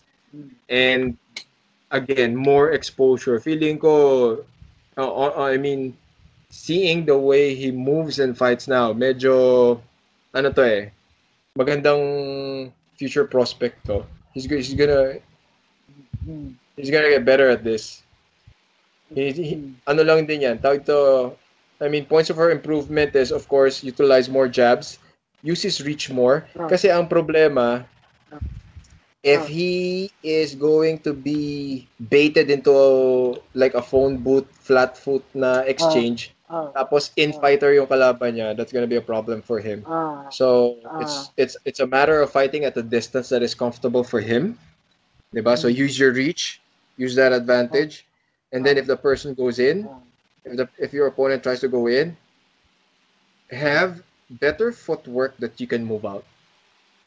Yun yun. Yun yung pinaka ano ni parang halos hindi napapansin ko sa mga Pinoy na fighter eh. I understand that they want to be entertaining. Pero kailangan din sabihin, uh, feeling ko nasa coaching na yan eh. Ah. Kailangan din may magsabi sa kanila na pwede nyo tong, you can be entertaining, you can knock out the Ah. guy, you can knock out your Ah. opponents Ah. without accepting too much damage. Parang masyadong na-ingrain sa sistema natin Ah. yung yung sa, makipagsabayan. Ah, Laging na, laging na ikipagsabayan. Oh, yun nga, brother. Ano, alam mo yun yung connotation na when it comes to Philippine boxing is the best offense, the best defense. La- Laging nandiyan yung kakibat o karoon ng Mm. Philippine boxing. Oh. And the, the the best example ng boxer who broke the mold of Philippine boxing is sa akin lang ha, sa amin Mm. Yun lang. Right now, who's at the top level who has a world title around his waist is Jerwin Angajas. Very different. Jerwin Angajas, uh, yeah. Very, uh, uh, uh, very technical. He uses his jab, jabs very, very well. Very efficient. He goes, he goes to the body, then he bait, then he, then he pounces with his left hand sa ulo. Pare, napakaganda. He moves in and out. He darts in and out, pare. He moves side to side. Napakaganda. Kaya nga sinasabi ko, Okay hindi si siya pwedeng Jerwin. maitulad Okay ni. Senator Manny Pacquiao. Okay si Jerwin. Eh, Paano ako akin ni Jerwin? ano Paano ako ni Jerwin ang kahas? Mahusay siya. He's, in, Si- he's, he, he, And then-. Next, si Carl James Martin. Si James spelled with two M's. Yes. Okay. What's his story, bro? Okay. He came from a, he's a second generation boxer. I believe his father was a professional boxer Mm-hmm. back. I don't know. I don't know. Pero I believe, I alam ko yung stories like that. Ngayon, so he's a second generation boxer. He grew up in Ifugao, the province of Ifugao. So, Aha. sa atin, napaka, ah, ngayon ha, sa ngayon, na parang sa atin, nakaano siya na, Oy, fighter ka? Saan ka galing? Cordillera region. Anong sport mo? Boxing. Wow, kasi syempre, associated na ang Cordillera region sa mixed martial arts. So, Oo. this is a a 20-year-old from Ifugao. Uh, Mhm. He has a good, st- he has these interesting stories. Stays interesting story. Kasi before, he used to wrap his hands with diaper cloth. So, ginugupit niya. Mm. Niya. So, Okay. syempre, so, hindi, naman hindi naman sila well off, hindi rin naman sila uh, well sabihin natin na mayaman. Oo. So, they started like that. So, passionate siya, tinrain siya ng father niya, si Abel Martin. So, they Mhm. train talaga every day, every single day. They train, ganyan, he transition to they transition to professional. Talagang wala silang kinikita dun sa pagbaboxing nila. And doon pa lang makikita mo na yung raw talent eh. Kasi merong footwork yung bata. He has speed, he is a southpaw. Alam mo yun yung completos recados yung Mm. bata. Nandun na lahat eh sa sahog eh. Kung kunyari you have yung meal nandun. And nasa paano na lang siya. Even charisma meron eh. Tutukan mo ng recorder, tutukan mo ng camera, sasagot maayos eh. Magalang. Alam mo Mm. yun yung complete package yung bata. Then, nakakuha siya ng, ng exposure through E ESPN5. And Mhm. alam ko ha, according sa mga masasabing chismis, according din sa mga Ah. balita, Sa mga pundits, sa mga pundits. Na- the big chunk of that money ay napunta dun sa father niya para bayaran nila yung mga utang nila. Okay. Kasi yung That's kailangan, good. kailangan kasi ang gawin ng pap, ang kail- kailangan gawin ng father niya is may talent eh, may talent anak niya eh. Walang kukuhang promoter. So ang ginawa, out of his own pocket, siya nagpo-promote ng sariling laban. Siya nagpo-promote ng ano. So syempre nagkataon, nag, magkakabaon-baon ka sa utang. Okay, that's a very So- interesting story. Eh, Very Okay na. inter- interesting story. Pero syempre, though he fought fighters na ngayon through the help of promoters din, wala nila Brico Santig, nila, nila Mr. Jerry Peñalosa and others, na marami Mm-hmm. rin tumutulong sa kanya. Kasi nakita nga nila eh, uy, may talent yung bata. It's very explosive. Talagang, makikita mo yung movement eh. Yung galaw, yung, ah, he really, he really, he really gets off balance. Alam mo yun yung, alam mo yung pulido eh. Even Mhm. though he fought, the, he fought fighters from Tanzania, Thailand, hindi pa siya nakakaabot dun sa rankings ng mga divisions, ng alphabet divisions from WBO to IBF. Wala pa eh. Nandun pa rin siya doon sa building process ng pagiging champion boxers niya. And, alam mo yan, ang ganda na ng marketing eh. May straight, he has this impeccable style, perfect combination eh. And I really hope na, alam mo yan, yung mapunta sa tamang kamay ng promoter. Oo. And, minsan, alam mo yun, Minsan- hindi- minsan nagiging make or break sa career ng mga boksingero yun, no? Parang laking bagay talaga. Oh, bro, ako na magsasabi sa'yo. Work ethic, meron yung bata. Hindi ko alam kung talagang natural na sa mga taga Cordillera. Kasi when we say Cordillera, po, Eh, unang pumapasok well- sa mga isip natin, Team Lakay. Well, ano rin naman eh, there, wala kasi masyadong distractions. Uh, the air is Oo. cleaner. Uh, they have access to better food, better quality of Oo. food. Tapos, feeling ko malaking factor talaga yung walang distraction. Uh, Feeling ko talaga malaking factor. If you're a fighter, you should train in the mountains talaga. Mas may focus ka talaga. Ito lang, bro. Tatlo na nakikita ko din sa kasi siya sabi kong perfect combination ng batang to. Aside from work ethic, meron talagang skills. Skills. Alam mo, While while you were narrating and I was listening dahil dahil na na na na, ah, na, move ako doon sa sinasabi mo, I Oh. checked him out. Oh. The guy's fucking good. He's really good. As in tama, I mean tama, good fundamentals. He has good Oh. pacing. He is he's patient. He's patient the way he attacks. Meron na siyang set of barrage na he has he, he already has a set of barrage attacks. Ah, Tapos he's fast. He's fast, he's quick, he has Ah. good footwork. Ah. Medyo ano, and and he's not lacking international opponents, ah. Meron na rin, I mean, I, I watched one highlight video. Meron na siya nakakalaban na ibang foreigner. So ibig sabihin, ah, as you said, I think it's he's he's okay. He he's a very good candidate for the for the big letter for the big letter leagues na. ah. Tama lang talaga. yun ano talaga mapunta siya sa yung- tamang handler. Yung, yung ano lang, ang issue ko lang dito is, yun nga ulit, yung quality of opponent, paano siya aakyat eh. Hindi mo pwedeng i-rush eh. Never mo pwedeng i-rush. And sa, sa day and age din natin, this body would have to be reminded that be one and the pressure shouldn't be on them to be or to emulate Senator Manny Pacquiao. Nga eh. Uh, that's the advantage. That's the advantage. The good side of it is that we're living. The good side of it is that we're living on a in a different age. That we have a library, we have re- resources. Of I can take this and, and incorporate it in my into my style. Alam mo, kahit, kahit si Pacquiao sinasabi niya na eh. Kahit si Pacquiao sinasabi niya na, huwag Ah. yung gayahin, di ba? Be your own. Be your Oo. own kind of fighter. yun, yun eh. And, I mean, yun yung magandang ngayon sa generation natin yan. All the boxers are now are starting to research, are starting to explore, are starting to at least find a template na parang or let's say kung ano yung style that suits. Yun ang maganda lang ngayon eh. Mm. Yun lang kinaganda ngayon.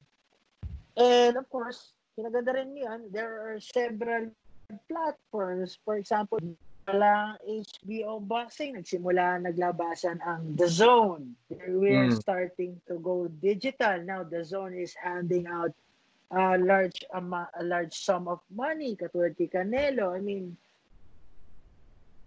iba na yung direction eh. Ngayon, Mm. hindi lang tayo dapat fixated on having uh, having our fights on televisions. Ngayon, para nag-iiba na yung platform. So, Mhm. like what I said, may opportunities eh. May opportunities. Pero, if you get lost into it, that's a different story. Pero if you maximize your opportunities and you attract good, then puro ko ang bad ones din eh. You turn it to good. It will benefit you. eh. Diba? It's it's ano, eh, I mean, I I like the way he fights. I like the way he approaches things. Medyo ano siya. Ah, nagtataka ako. Gusto ko yung bata. da- dapat may naka-scout na nito eh. Yeah, Dapat yun may-. Dapat may Yun naka-scout na nito eh. I'm like, what the Yeah. hell's wrong with nga. people? I will Hey, whoever's get- gonna fucking watch this, okay? Oh. So, I'll these are never the get names, tired ah. of- Medyo, I will hopefully never we get... tired of talking talking about that kid. I will never get tired of talking about that kid So, until he reaches the world stage. Grabe itong mga Alam to. mo yun, Tingnan, Yumir Mashal, Mark Magsayo, Samuel Salva, KJ Cataraja, Carlos James Martin. James spelled with a double M. Okay, these are, I mean, this is a very good list and this is just five. For sure, later on, marami pa tayo may encounter na mga pangalan na pag-uusapan natin. Pero these ones, okay? So, for crying out loud, come on. Okay, give them their money. Okay? And and as much as we are a boxing loving nation, ito rin naman, this is one thing that I want all fighters to to develop. Okay, once once you once you hit the world stage, it's not the end goal. It's just the Mm. beginning. Diba? It's just the beginning. uh, Your first international paycheck should be eh, your first international fight leading to your first international paycheck should be the platform for the next international fight, international paycheck. Hindi pwedeng nakalaban na ako ng isa, sumweldo na ako ng malaki, tatama rin na ako Mm. after the next fight. Hindi. Or, or feeling mo porket nakalanding ka na sa ibang international promotion, eh, you're the shit na. 'di ba? Or sobrang Ah. su- superstar ka na. Hindi ganun. uh, It's the beginning. Your Ah. first fight, your first Ah. international paycheck should be the platform for the next one, and the next one, and the next one, and the next one until you finish your career. Hindi siya Ah. goal. Um, I do this a lot with with some of the fighters that I have access to. I I, I message them, as in I tell them, "Oh, good job. May labang ka sa Korea. Good job. May labang ka sa Japan. Good luck. Good job. May laban ka sa Amerika." This is don't ever think na superstar ka na. Don't ever think uh, that this is it. This should be this should be the platform or dapat may isipin mo kagad dapat manalo ka para may kasunod. Yun dapat. Okay? And then ang downfall lang naman ng kahit na sinong talented na fighter will always be fame getting into their heads uh earning money and thinking that it's not gonna run out thinking that they're unbeatable and the double-edged sword that is a lo- that is love life Diba? The moment na, diba, it's, eh, I mean, for, it works both ways, both nangyari for male. Ha? Nangyari ba sa'yo yan? Sabi mo nga. Alam mo kasi. Pero, I mean, I've had my share of negative reinforcement. Buti na lang yung kasama ko sa buhay ngayon, positive reinforcement. Ah. Ilang news. diba? So at Thank least, you, Lord. Thank you, Lord. so at least ayan. So now we're gonna so that's for boxing. I, I'm now whoever's gonna watch this, uh you you you can put you, you can tell us who are the other fighters that you think should be part of the list so that we can, we can scout and cover them and we can talk about them in this channel. Um, Ah. let's switch over to MMA. First on the list for Mr. Ikashano is Jean-Claude Saclag of Lakay Wushu. So what do you think about this guy? So, y- ayan. Mga ano to eh. Ito yung mga young guns na ni Lakay Wushu itong mga to eh. Oh, this is the new blood. You know, yun ang best description. New blood ng Team Lakay. Alam mo yan. They are far from their predecessors. That's the Hmm. perfect description. Ah, sa akin lang ha, ah, my own opinion, they are no longer those one-dimensional fighters kung ko-compare dun sa mga mga tapang Nauna sa nila. kanila. Oo, oo. uh, mga manong, yun ang tamang Mm. term nila, mga manong nila. And kasi ang kinaganda doon is, is. Before, before tayong pag-usapan talaga tong si Saklag is that kasi sila, nabuhay na sila, na MMA na yung program eh. Yep. Unlike yung mga nila, o nila, nila Edward Pulayang, is nagta-transition sila eh. So, alam mo yan yung, no, namimi, na, I mean, alam mo yan yung hinihimay pa nila kung ano yung nakakabuti para sa Mm. kanilang MMA, MMA career. So, alam mo yan yung mix and match pa, alam mo, they make mistakes, alam mo, marami pang nangyayari. So, right now, iba na rin. And before, ang ay nasa ilalim ng meat shop sa Mm. palengke. Ngayon, iba na. Oo, ngayon, Now, they nasa have- Trinidad own na state sila. of the art. Uh, now they have their own state-of-the-art training facility. Ngayon, nagumpleto na talagang sa hanggang ngayon. Para ako, pag nakikita ko, naluluha ako. Kasi, alam mo naman din yung transition from wala talaga, na Mm. talagang limited, para pag-ensayo. And I mean, nakikita ko yung dati after URCC events. Pagkatapos nila ng URCC event, pa- paano sila mag-celebrate? Sa likod ng World Trade Center, kakain Mm. sila na. So, alam mo yan yung iba na eh. Iba na eh. So, Mm. ngayon, balik tayo dito kay John Claude sa flag. Iba, iba na yung nakalamulatan nila. Alam mo yan, not because nagpa-pamper na sila. Iba na yung program eh. Mm. I mean, battle-tested na yung program nila. And very apparent naman kasi he is Wushu medalist. I believe he reached this he reached the he reached the world championships of Wushu. I believe he's a silver medalist in Wushu. Then he transitioned to kickboxing. He's now Mhm. a gold medalist in SEA Games Yeah. napakaganda, napakagaling, napaka alam mo yung he hits with he, he hits his strikes with precision. Hindi lang siya ano eh, hindi lang siya hindi lang siya all out assault eh. Alam mo yun yung he waits for you to commit mistakes then he pounces. Mm. Doon ko nakikita eh.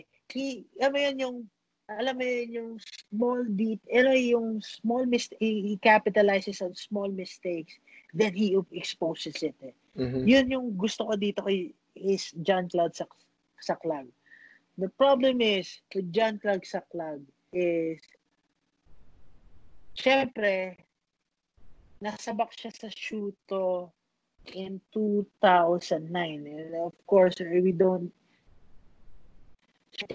introduction it's an old organization in Japan in Japan alam mo yun Japan is alam mo yun yung parang kultura na nila yung mixed martial arts and of Mm. course syempre may other aspect eh, may other facet na ma-expose talaga kasi bata eh alam mo yun Mm. yung growing and maraming maraming bagay na maraming elements pa na dapat matutunan And then, let's, Eh, ano, I'll, I'll cut you off for a bit. Kasi, nakita ko yung listahan mo, dalawa pala sila eh.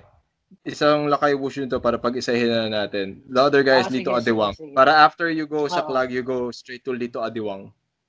Ah. na, okay. Ah, punta na rin tayo kay Lito. Okay. Etong li- si Lito Adiwang started as a Muay Thai practitioner. Alam ko, nag-train pa to for AKA Thailand under Uh-huh. Mike Swick. Mike Okay. Swick. Mike Swick, ah, the the Ultimate Fighter alumnus. Yeah, yeah, so, yeah. yeah. So marami pa siyang pinuntahan. Then he went back to Team Lakay. He was discovered by Rich Franklin through yung developmental territory. Mhm. Then he then Rich Franklin gave gave him a shot. Talagang he was impressive. For one Warrior series, talagang sunod-sunod na yung panalo. Pa, I don't know kung four or three winning streak. No, he got the six-figure contract. Okay. Six-figure contract. Six-figure contract. Okay. Six, uh, let's put it that way. Okay, six-figure contract. And he made his debut against, it was in Japan. It was in Japan against a pancrase champion, a former pancrase champion, Senso Ikeda. Okay. The impression was, the impression, kahit pag nakita mo si, nakita mo si Lito eh. Parang, Hmm. oy, the second coming of Kevin Bellingon. Because he moves. He, he moves. He fights like Kevin. He Mhm. also has this, ano eh, this, this, ano, this Yung ano, Cordilleran mullet. uh, oo, oo, oo. Oh, The Cordilleran C, mullet. the C mullet, Oh. the C mullet. Uh, Ah. na parang, ano yan yun? Pare, parang si Kevin to. Bigla nito, ito, so, ito sa Japan. He made his debut. His main roster debut. Uh, just to be clear. He made his main roster debut. Tapos pare, ang ginawa niya, parang ki- modified Kimoras na bali niya. mm. Pag akyat nilang game na bali niya, siya pa yung nakapansin, siya pa yung nagturo sa referee. Sa referee na nabali niya. Ah, yung presence of mind, yung parang sabi nung ano, and this guy is, uh, itong Senzo Ikeda, do, yung teammate niya si Danny King, parang a month Hmm. prior, eh dumaan sa butas ng car. Pagdating dito kay Lito Adiwang, parang Boom, huli. huli. Alam mo yan, tapos in his next fight under the One Championship banner, parang nakakuha naman siya ng ano, ng armbar against Pong Siri Mestatin. I don't know if it's an armbar. I forgot eh. Hindi ko armbar or chicken wing. Alam ko si Joshua ang chicken wing. Pero it's a modified chicken wing. Parang ganun. Aha. You're you're the you're the jiu-jitsu black belt so you Ah. could say you could, Panoorin ko na lang yan. Panoorin ko na. Ah, ah. so, pero kasi sabi ko lang dito is, iba na yung new generation of Team Lakay. Alam mo yan yung, before matatanda mo yan, they, they used to submit their opponents using ground and pound. Pero that Hmm. submission. Alam mo, iba na yung, iba na yung generation eh, yung Team Lakay. And I'm happy na they took that leap. And now that's paying off for them. Na okay to. Okay to nangyayari sa kanila. And for Lito Ading and John, John Claude Sakla, alam mo yun, the future is bright for Philippine MMA. Pero ito ang pinaka-problem ko. Ah. Ito ang pinaka is pinaka-problem ko is now we tend to focus on Team Lakay. Kasi sila lang at a certain at a certain level. Nasa kanila lang yung focus na pag may nangyari sa kanila, it alam mo yun, it summarize kung ano man ang nangyayari sa Philippine MMA. Sa Philippine MMA scene. ah oo, oo, oo. Yun lang ang ayoko. Kasi, it should be a motivation then for other teams to climb up. It's also a eye-opener na medyo lawakan natin. Pero, lagi ko, time and time again, lagi ko sinasabi to. Ang gusto ko, ang gusto ko sa sa Cordilleran culture of combat sports is their uh, selflessness. What I mean is, one person would go down to Metro Manila or would go to a certain country. They go back, they have this kind of knowledge, and they would share it. Alam mo yun, And that's how it's supposed to be. That's that's that's Oh. how the really Oh. good gyms, malalaman mo na ganun sila. Ah, The really good Oh. ones. And reflect Oh. magre-reflect din naman 'yun sa I mean in their victories and so it's a good reflection of team culture and and how their Oh. relationship is with each other. Medyo okay naman. ah. Si ano Ayun naman nga, kasi eh, ah, hindi ko si Ako naman kasi um when it comes to Lakay Wushu, okay? When it comes to Lakay Wushu, and I always tell this to everyone, they are the best blueprint of what is the potential of Mm. a Filipino MMA fighter. True. You have you have True. You, you have you have the best setting for MMA training, which is the Cordilleras, di? The air is cleaner. You have better food, better quality of nutrition. Ah. Uh, Ifugao genes are very very strong. They have True. impeccable. car- They have they have So, I agree. impeccable. I agree. Diba? I agree. They have, they have impeccable cardio. They're very strong. Uh, they're very athletic. Now it's just a matter of piecing techniques together. That If there's one thing lacking with a Lakay Wushu fighter, utilization of hands, grappling, and wrestling. Mm. Mapapansin mo, mapapansin mo na they know that they're strong, they know that they're athletic, so they they utilize it all the time. Yun yung nagiging A game nila. Ang problema, Ah. if they fight someone who is at, as athletic, who is as prepared as they are, doon na nullify lahat yon. And makikita mo na they they will always go back to pushing side kick and then one haymaker. Nagiging ganun yung format. Mapapansin mo yan sa lahat ng laban nila. Diba? The moment they the moment Ah. they realize na okay, kaya makipagsabayan sa akin ng kalaban ko, push side kick, low kick, head kick, body kick, puro sipa na sampal, and then may haymakers na suntok. Now, uh, I, I, the way, it's just that, ito yun eh, you can only rely on athleticism and physical genetics for so long. Diba? Your techniques have to evolve. And you can only develop these techniques during Ah. off-season. So siguro, Ah. for sure, di ba, for sure, they're training during their off-season, pero it's not skill building. Kasi lumalabas kahit panoorin mo sila yung mga laban nila, Ah. they, they, there's a certain way, there's a certain pattern to their movements. And if Ah. your opponent is smart, they know what to do and they already know what to do. Ah. The new breed of Lakay fighters that I that I am seeing are much smarter. They have better transitions. Ah. I just really hope that they get to be with a coach or they add coaches. They add coaches to their roster that will help that will help with their with their ano that will help with their with the other aspects of fighting. Kasi kasi their team is growing. Their team is growing. Ah. Mm. The Manongs are still active fighters. Mm. So now it's a matter of ako lang ah, this is just my opinion and I love Team Lakay. I I I have the utmost respect for especially the Manos dahil mga kaibigan ko sila si si Edward, si Honorio, sila Beligon.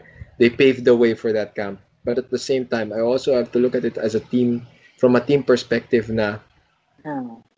you can't be guiding the young ones while also training for your fights. That's the reason why you have coaches. And clearly, as good as Coach Mark Sangyao is, he cannot handle it alone. He needs Ah. help. He needs help. Ah. Ah. Dapat Totoo. ano na siya. For me, dapat si Coach Mark, siya na yung overall head. Tapos meron na siyang boxing coach. Meron na Ah, siyang wrestling coach. Meron siyang Ah. jiu-jitsu coach. Na full-time na magtuturo sa mga Ah. sa mga fighters. Hindi Ah. pwedeng. Kasi, Totoo. for example, Totoo. di ba, Coach Mark would definitely want to impart as much knowledge as he can to his students.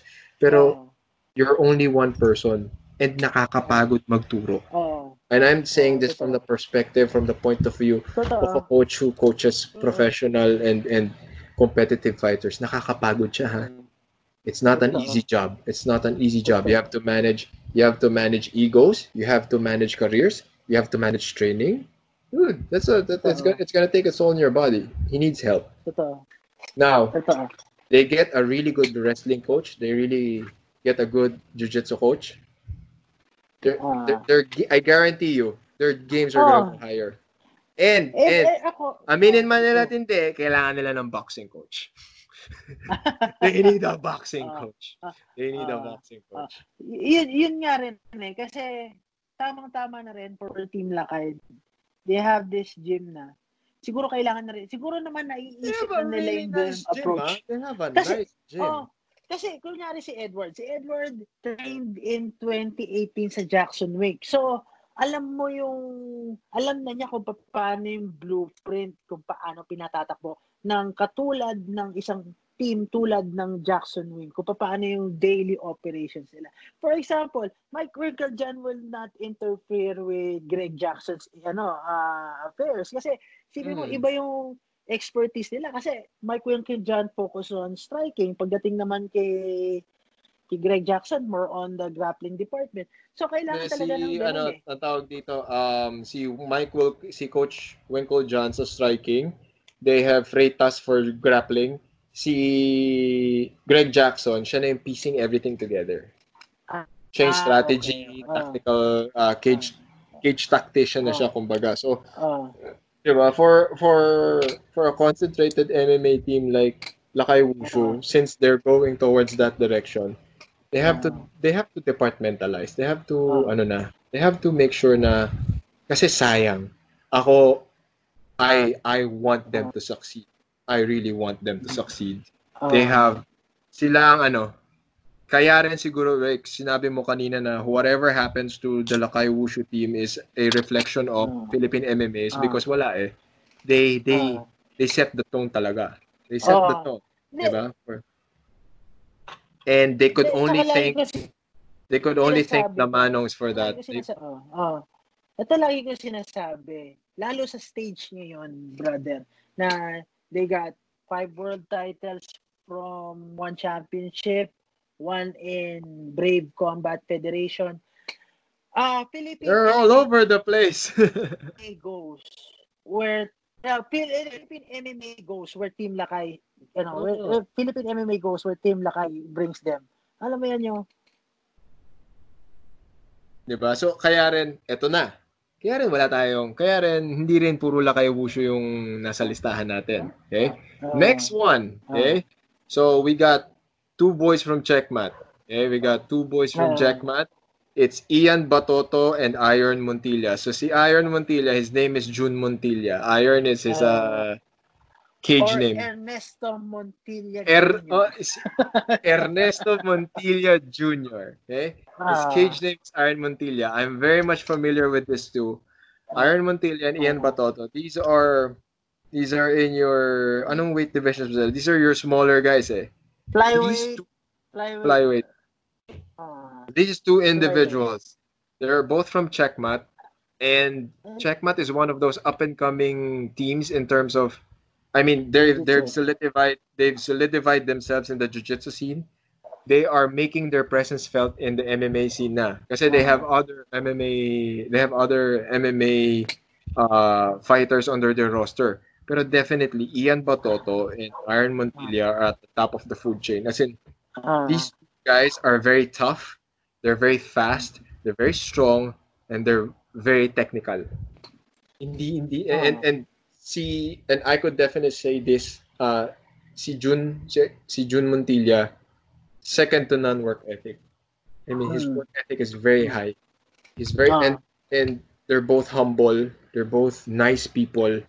So, ano sila, their, their, their careers can only go up. They just, ah, they just need that proper platform they just need that proper exposure and and for more people to get to know them pero definitely Mm. skill set nandun sila skill set Ah. definitely nandun championship caliber ah, to ah. diba Ngayon kay I- I- Ian J. Batoto, brother, the best description na mabibigay ko dyan, he is the best kept secret of Philippine MMA. Bakit ko sinasabing best kept secret on, on Philippine MMA? In, in Philippine MMA. Bro, according to records sa website, parang dalawa lang lang ang pro fights nitong tao to. Mm. And, pero alam mo yon yung nabu, parang siyang nabuburo na in the amateur level.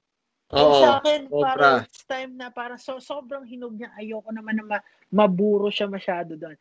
Bro, he has this constricting, constricting style of, I mean, of constricting style of fighting that earned him the nickname the Argonaut. Mm. Alam mo yun, kasi ganun talaga, bro. Pag hinayaan mo, si- if hinayaan mo siya, hinayaan, pag hinayaan mo siyang to have it his way, bro, you would sink against this fighter. And aside from that, he has a decent stand-up. And sa akin lang, Oh, He's very good. He's very good at the stand-up. it- He he it's knows how to fight. It's ve- it's very rare for me to say, especially in Philippine MMA, that I would say na yung isang fighter is like a Swiss, uh, is like a Swiss knife. This guy is like a Swiss knife. And alam mo yun, yung very obvious pare in the free, J, free agent market na parang, oy, pwede kong kunin to. Kaya nga, tataka ako, bakit walang makakuha? Yun ang tataka ako ngayon, parang, uy, may nakakapansin ba sa sa taong to? Yun lang ang akin. I'm still wondering why. Hindi, kaya nga, dyan nga papasok talaga yung ano eh, dyan papasok talaga yung, ito rin yun eh, how they present themselves. Oh. And I'm, I'm not just talking about the people in this list. I'm talking about everyone or every MMA fighter that wants to make it big, wants to earn a lot of money, wants to to to earn as a fighter. It's how you present Oo. yourself. It's how you market yourself. How you ano ba yung imahe mo sa publiko, di ba? Ano ba yung paano mo ipapackage yung sarili mo sa kanila? Yes, fighter ka. Kailangan mo lumaban, pero kung gusto mo magka-sponsors, kung gusto mong magkaroon Oo. ng other financial channels, you have to you have to do the extra work and Ah.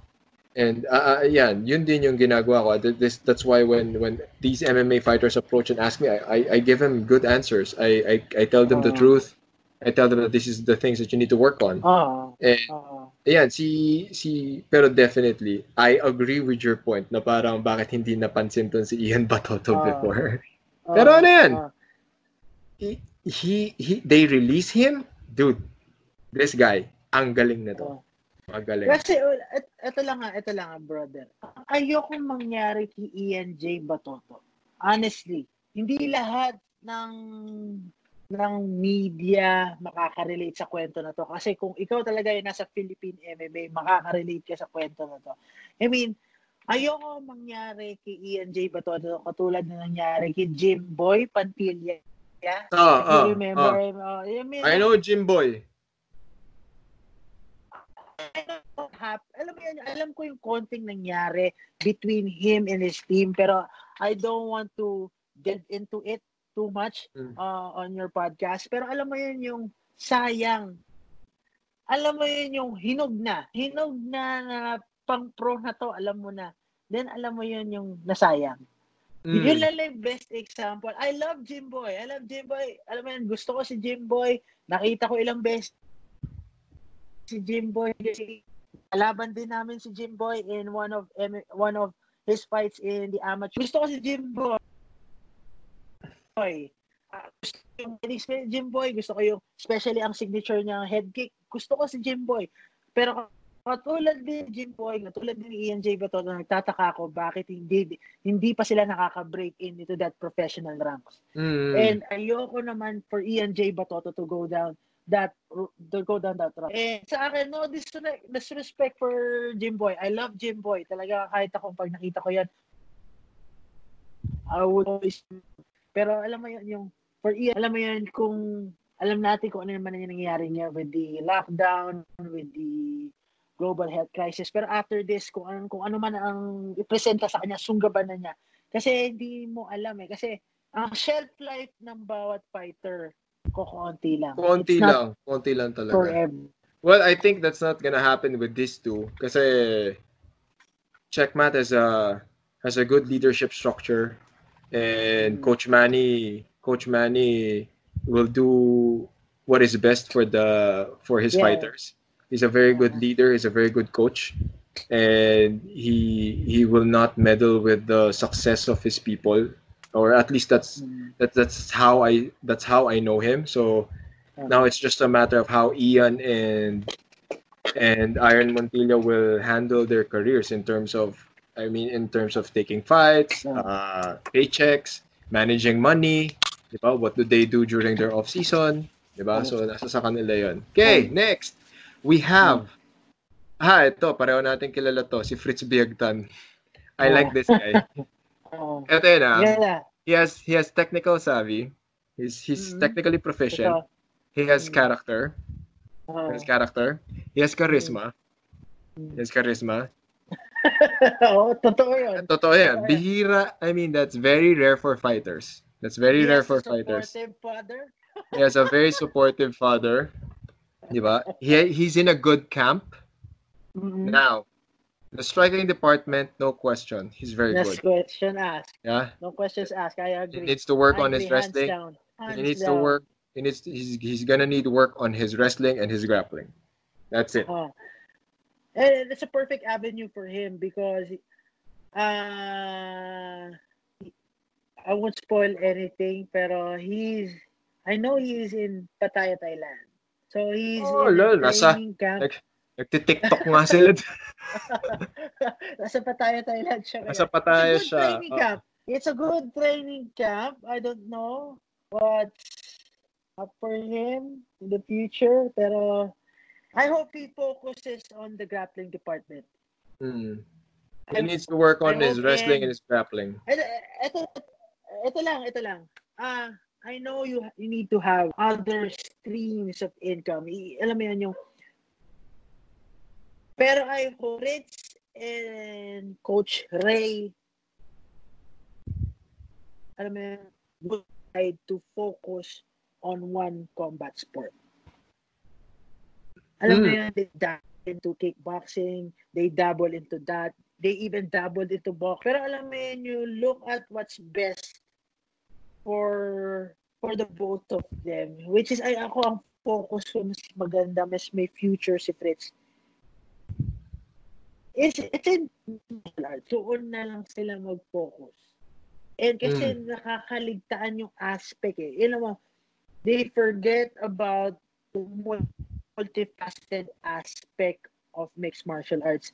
Hindi lahat ng fighters katulad ni Ronda Rousey, ni Ben Askren, at ni Shinya Aoki who are who are one-dimensional athletes, who are one-dimensional athletes that found success in a multifaceted sport like mixed martial arts. Hmm. Bibihira yon. Napakabihira yon. Pero as always, versatility is the key in succeeding in mixed martial arts. Pero, Ngayon, if, lalaban ba ng MMA si Fritz?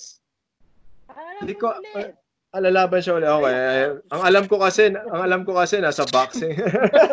Ah, ang alam ko kasi nasa boxing, nasa if boxing kickboxing. If I, if, it, if I have it my way, Hmm. okay, I would, then, please, lagyan nyo na sa mixed martial art. I mean, may talent eh. May talent yung bata. He's a Hmm. former URCC, just take note of that. Alam mo yun, merong, merong talent eh. Hmm. And we are living in the age of uh we're living in age of uh multifaceted sports like CrossFit, uh triathlon, and now mixed martial Mm. arts. Alam mo yan yung we live in that we live in that generation. Alam mo it's the future sport. So kung saan hindi ko sabi kung saan ang trend, kung saan yung ano pagbabago, you have you need to learn how to adapt to it. And makikita niyo naman si Fritz, eh, sana kung walang background sa mixed martial arts, nagkaroon na eh. And Hmm. now he's in a good camp in Pattaya, Thailand. So I think, ito yung path para sa kanya. And sana, Mm. sana mapag-usapan nila yan. For sure, Pero for sure he's diba? gonna if he decides if he decides to continue his career in MMA, he will prosper. He will. He the guy's good. The kid's good. Ah, He and he has the discipline to he has the dis, and meron siyang disiplina to actually train. He knows how to train and he Uh-huh. knows how to train properly. Yun yun. ah. So and and magiging character pa yan. That's one he's gonna be one of the more pleasant Ah, characters. yeah, true. Then next on the list, ito for me, this is like one of the dark horses of MMA that that is na hindi na sa scout pero mahusay, magaling. Um, he is a fighter from Fightcore MMA. Fightcore MMA is a gym in Baguio, so they're located in Mines View Park. The guy's name is Dave Bangiki. Okay, so he's the he's a anong weight ba si Bangiki? but it's one of the lighter weight divisions. So this guy, he's very tough. He's very athletic. He's strong. Okay, striking department. Diba? He, he's he has he's good with his of hands. Of course, yeah. Diba? He's Oh. good with his hands. Just needs a little bit of work on his grappling. Kasi of course they have limited they, they have limited sources of knowledge. So these are just your basic grappling skill sets. Pero the moment that he elevates that, and then he's able to chain his movements both in striking and in grappling, yung tipong kaya mo nang pagsabay yung dalawang skill sets na yon tapos kaya mo nang kaya mo nang i-chain yung movement yon that's the time that he's gonna come out of his shell and then become a very scary force in MMA especially in his division.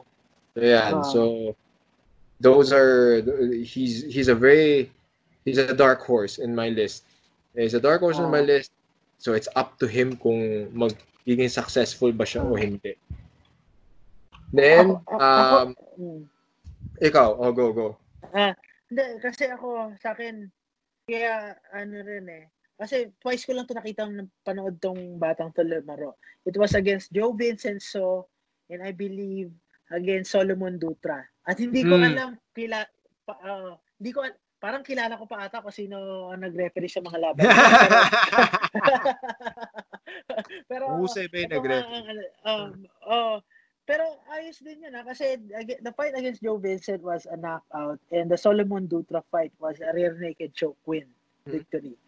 So alam mo yun yung at least sa akin, though he came from a background, a striking background, ah nagkakaroon na paunti-unti ng confidence eh. To, ano mo yun, to, at least, to dip, him, dip his toes into uh, unfamiliar territories and manages to to gain confidence. oh. And sa akin, importante yun sa mix, oh, oh, importante yun sa mixed martial arts eh, na alam mo yun, dapat hindi ka lang ah, kilala on one aspect. You have to at least at least flip the switch uh, every now and then. Al- you- ano yun, importante yun to make yourself less unpredictable, less less predictable every time you step into the ring or into the ring. Diba? And then last on the list, these are two people. And ako I've been I've been raving about them ever since. Uh, amateurs pa lang sinasabi ko na itong dalawan to, sila ang future ng MMA ng Pilipinas. Okay? The Zamboanga siblings. So that's Drek Zamboanga and Denise Zamboanga. Okay, those are those are ang dito? They're from they're from Tough Guys International, but they're both in Pattaya now, in Vertex Gym in Pattaya. So Direct Zamboanga is your combination of athleticism, strength, technique, and discipline. The kid has discipline. Yun yung kung ano para sa akin kasi especially in the Philippines, X factor and discipline. Ito yung meron si Drex na wala ang karamihan ng MMA fighters na Totoo. Pilipino. Okay? Totoo. uh, he's he's very humble. He's a nice person. He's a nice human being, and he knows that every and he never allowed victory get into his head. I mean, the guy is the champion, pero whenever he goes out to fight, nakikita mo he's properly trained, he's well conditioned, and he always goes for the finish. He there's oh there's never a safe fight against Adrek Zamboanga. Now. I just really hope that he sustains the momentum. He goes for. he- I want a long career for him. I want international fights for him. Kasi True. nandun na, I mean, Ah. I mean, maganda ang bayad sa Pilipinas, pero syempre, kung, kung may magandang Oh. bayad din na laban abroad, why not, 'di ba? I want him. Syempre ako, ang goal ko naman is for MMA fighters to be successful in the Philippines, but at the same time, I want them to be successful in international in the international True. scene. Kailangan Oh. makilala tayo doon kasi kaya natin maging Oh. force sa international MMA. Oh. We have the tools, Oh. we have the heart, we have the training we have, we have we have we have the technical know-how we can we can be a big player in the international MMA scene and ginagawa na nito. Itong, itong mga nilagay natin dito sa listahan na to they're they're slowly making those steps. They're they're they're going towards the right direction. Si Um, si Drex um more of ano improvements in wrestling and chaining of strikes. As in, kahit ako, I think may isang event na kita kami, sabi ko, Drex, focus just a little bit more on, a little bit more on the wrestling, uh, specifically Greco-Roman wrestling, uh-huh. and ah. then yung ability mo to dirty box, dirty box, and chaining your striking with your grappling. Other than that, your your medyo maganda yung path ng training ni Drex eh. Denise Zamboanga naman, there's just nobody right now in I mean in Philippine MMA that could defeat Denis Zamboanga. Nobody. Mm. Hands down, yeah. nobody. Mm. In Asia, may mga contenders mm. pero the, the uh, way I see Denise Totoo. fight, the way I see Denise train and her discipline, uh, 'di ba? She she is capable of big things. Uh, Kailangan, as long as I mean everyone, this goes for everyone on the list as long as they are not distracted They're all focused on winning. They're all focused on getting bigger paychecks and bigger uh, uh, fight promotions na they, that they would they could get more popularity and they could make a better life for themselves. Mangyayari sa kanila lahat 'yon. They just have to stay the course. Si Denise naman um ito rin, sinabi ko rin kay Denise, chaining of attacks. Chaining mm. of attacks. She knows how to grapple. She knows how to strike. It's how it's how to keep things together or how to mold everything together in a sequence that will work in a fight setup. Okay? Your thoughts, bro? I don't have anything to add kasi ako nag-agree lang. Ano, ano lang siguro ang pinaka i-add ko na lang is one sa aspect na lang siguro ni Denise na he has she has to work on his defense. Has, she has to work on her defense kasi napapansin ko especially in his la, in her last fight ah, the last two fights, uh, naging ball for his mm. for her opponents eh. Uh, and syempre, lahat yan to take, you have to take everything in consideration. And for her, hindi mo pwedeng hayaang may makalagpas na kiniisa. You have to defend yourself at all costs inside that cage. And yun lang napapansin ko kay Denise. O, all when it comes to talent, masasabi ko one or two as a yeah. women's MMA in the Philippines, Zamboanga. One, one definitely, one or two. Ah, uh, to add lang dun sa problems, kasi wala lang akong madadagdag din for Drex and Denise eh. Kasi alam mo yun yung, meron lang fine-tuning na kailangan gawin sa kanila. And it's very minor, it's very minor. Ang nangyayari kasi dito, brother, is, for example, for Drex, Rex is sobrang, alam mo yung sobrang alam na niya yung flow na nangyayari sa Philippine MMA scene. Alam na niya yung agos, alam na niya how to, alam mo yun yung, if he's a surfer, he knows the waves so much that, alam mo yun yung, he doesn't, he doesn't fear of falling off his board. Mm-hmm. Ngayon, paglalabas kasi, it's a different thing. It's a different thing. Eh, sa akin lang, ang problema ng Philippine MMA. Let's set aside yung training kasi iba naman yung consistency ng training. Iba ang program ng gym na to, ibang program ng club na to. Iba. And sometimes, nagiging effective yun sa isang fighter. Pero sa akin, lagi kong, lagi, lagi, lagi kong, lagi akong babalik dun sa sinasabi ko na kailangan maging consistent ang rules ng mixed martial arts sa kung saan man sila patungo. Okay, for example, games and amusements board. Ano ang goal ng karamihan ng majority of mixed martial arts fighters in the Philippines? Number one, kung sabihin natin, majority, makaapak ng one championship. Or sabihin natin, majority, makaapak ng UFC. Kailangan yung rules maging sakto doon. Mm. Ang hmm. nangyayari kasi sa atin, alam mo yun, wala tayong standard na guidebook or rule book na susundin kung sino man ang promotion na umapak dito sa atin. Whether it's local or international. Kasi, it would prepare them eh kung ano man yung stage na gusto nilang tahakin. Iba mm-hmm. ang scoring system. Iba ang guidelines to score. Iba ang rule set. Some allows uh, knees to a grounded opponent. Alam mm. mo yung mga ganon. Mara, alam mo yung mga ganon, yung pwede sa ibang promotion, pwedeng soccer kicks. Ano yung magiging Alam mo, standard? yung alam mo yung gay, I I I agree. I agree with that Ah. viewpoint and a lot of people have have asked me na rin on what what my opinion is when it comes to those things. I've had conversations with the games and amusements boards then regarding the rule set of MMA in the Philippines. Now, it's a matter of uh, ako ah, this is just how Oh. I would answer it. This is just my opinion. It is true and it's a valid it's a very valid point. Dapat talaga meron tayo unified rules on what we should follow kasi it could set the platform for what amateur rule sets will allow and will not Ah. allow. That will Ah. prepare them for the pro leagues. Ngayon, ang suggestion ko dyan would be let's have all the major promotions sit down and then they all agree on the rule set. Ah. Now, the question of if is that possible or if that's gonna happen is a question na only the promotion or the promo the the major promotions can answer. Nasa sa kanila yun. Kasi totoo yan. If you're an amateur fighter and you want your your ultimate goal is to land in the big leagues and then you have to think of so many other rules, 'di ba?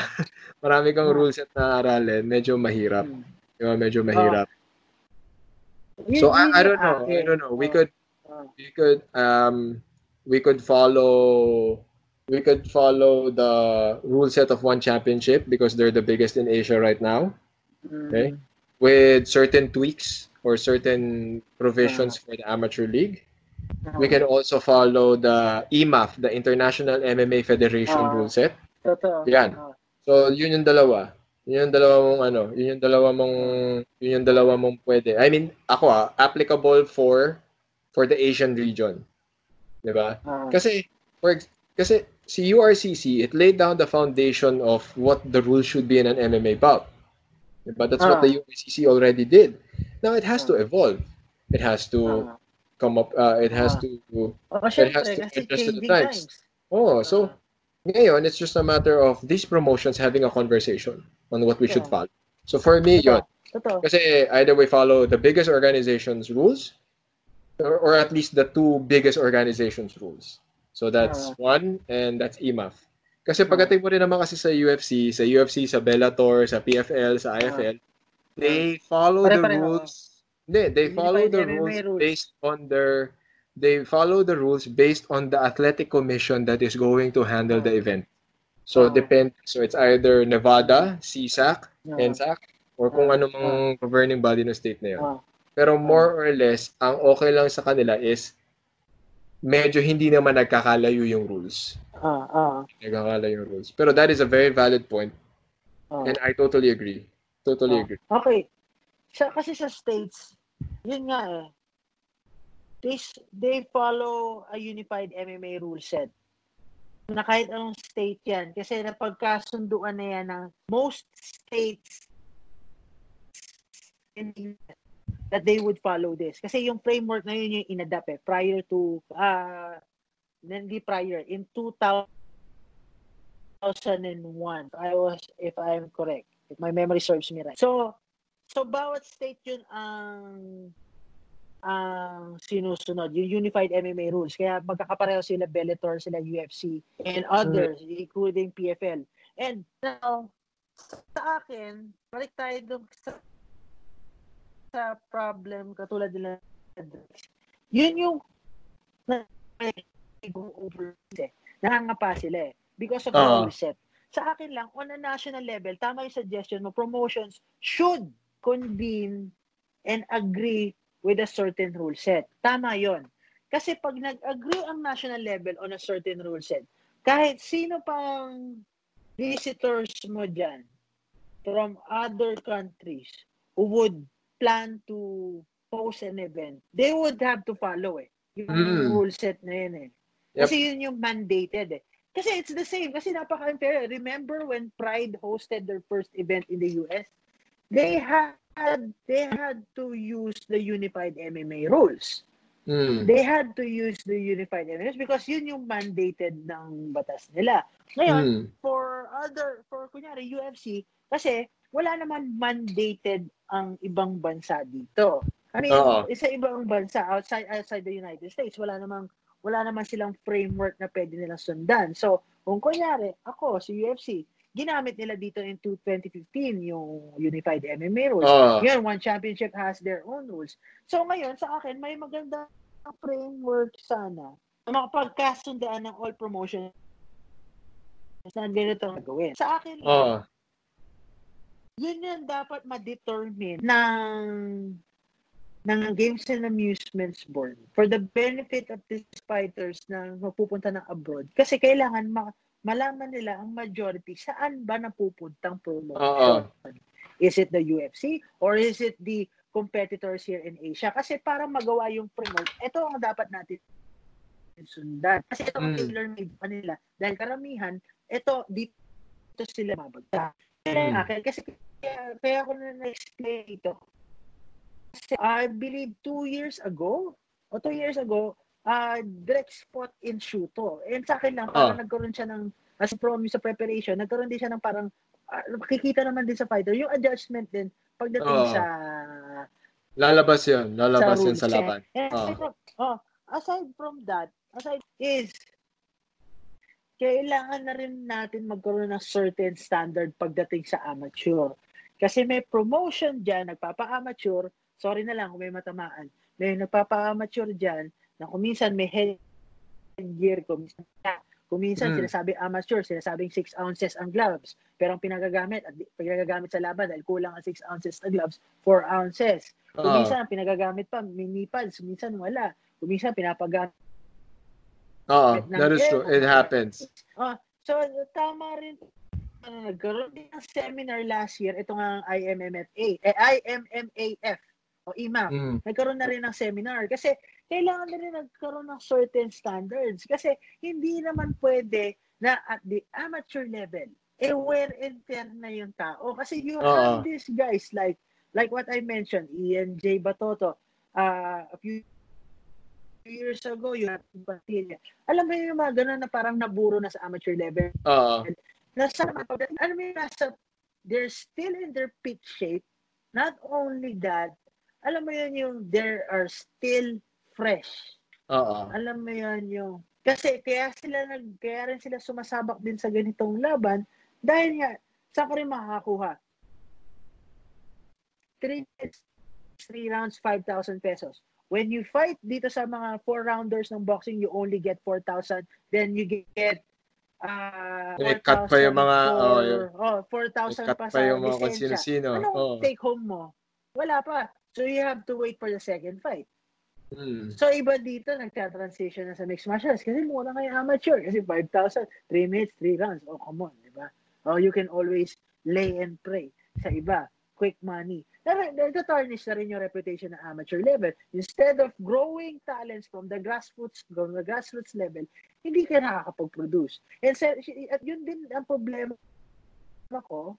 Sa ako katulad nila Joey Lipitan na naglalakad din ng gatong advocacy na let's standardize the amateur level rules. Kasi Oo. nakaka, naka, for, Oo, nakakapagod sa amin yun.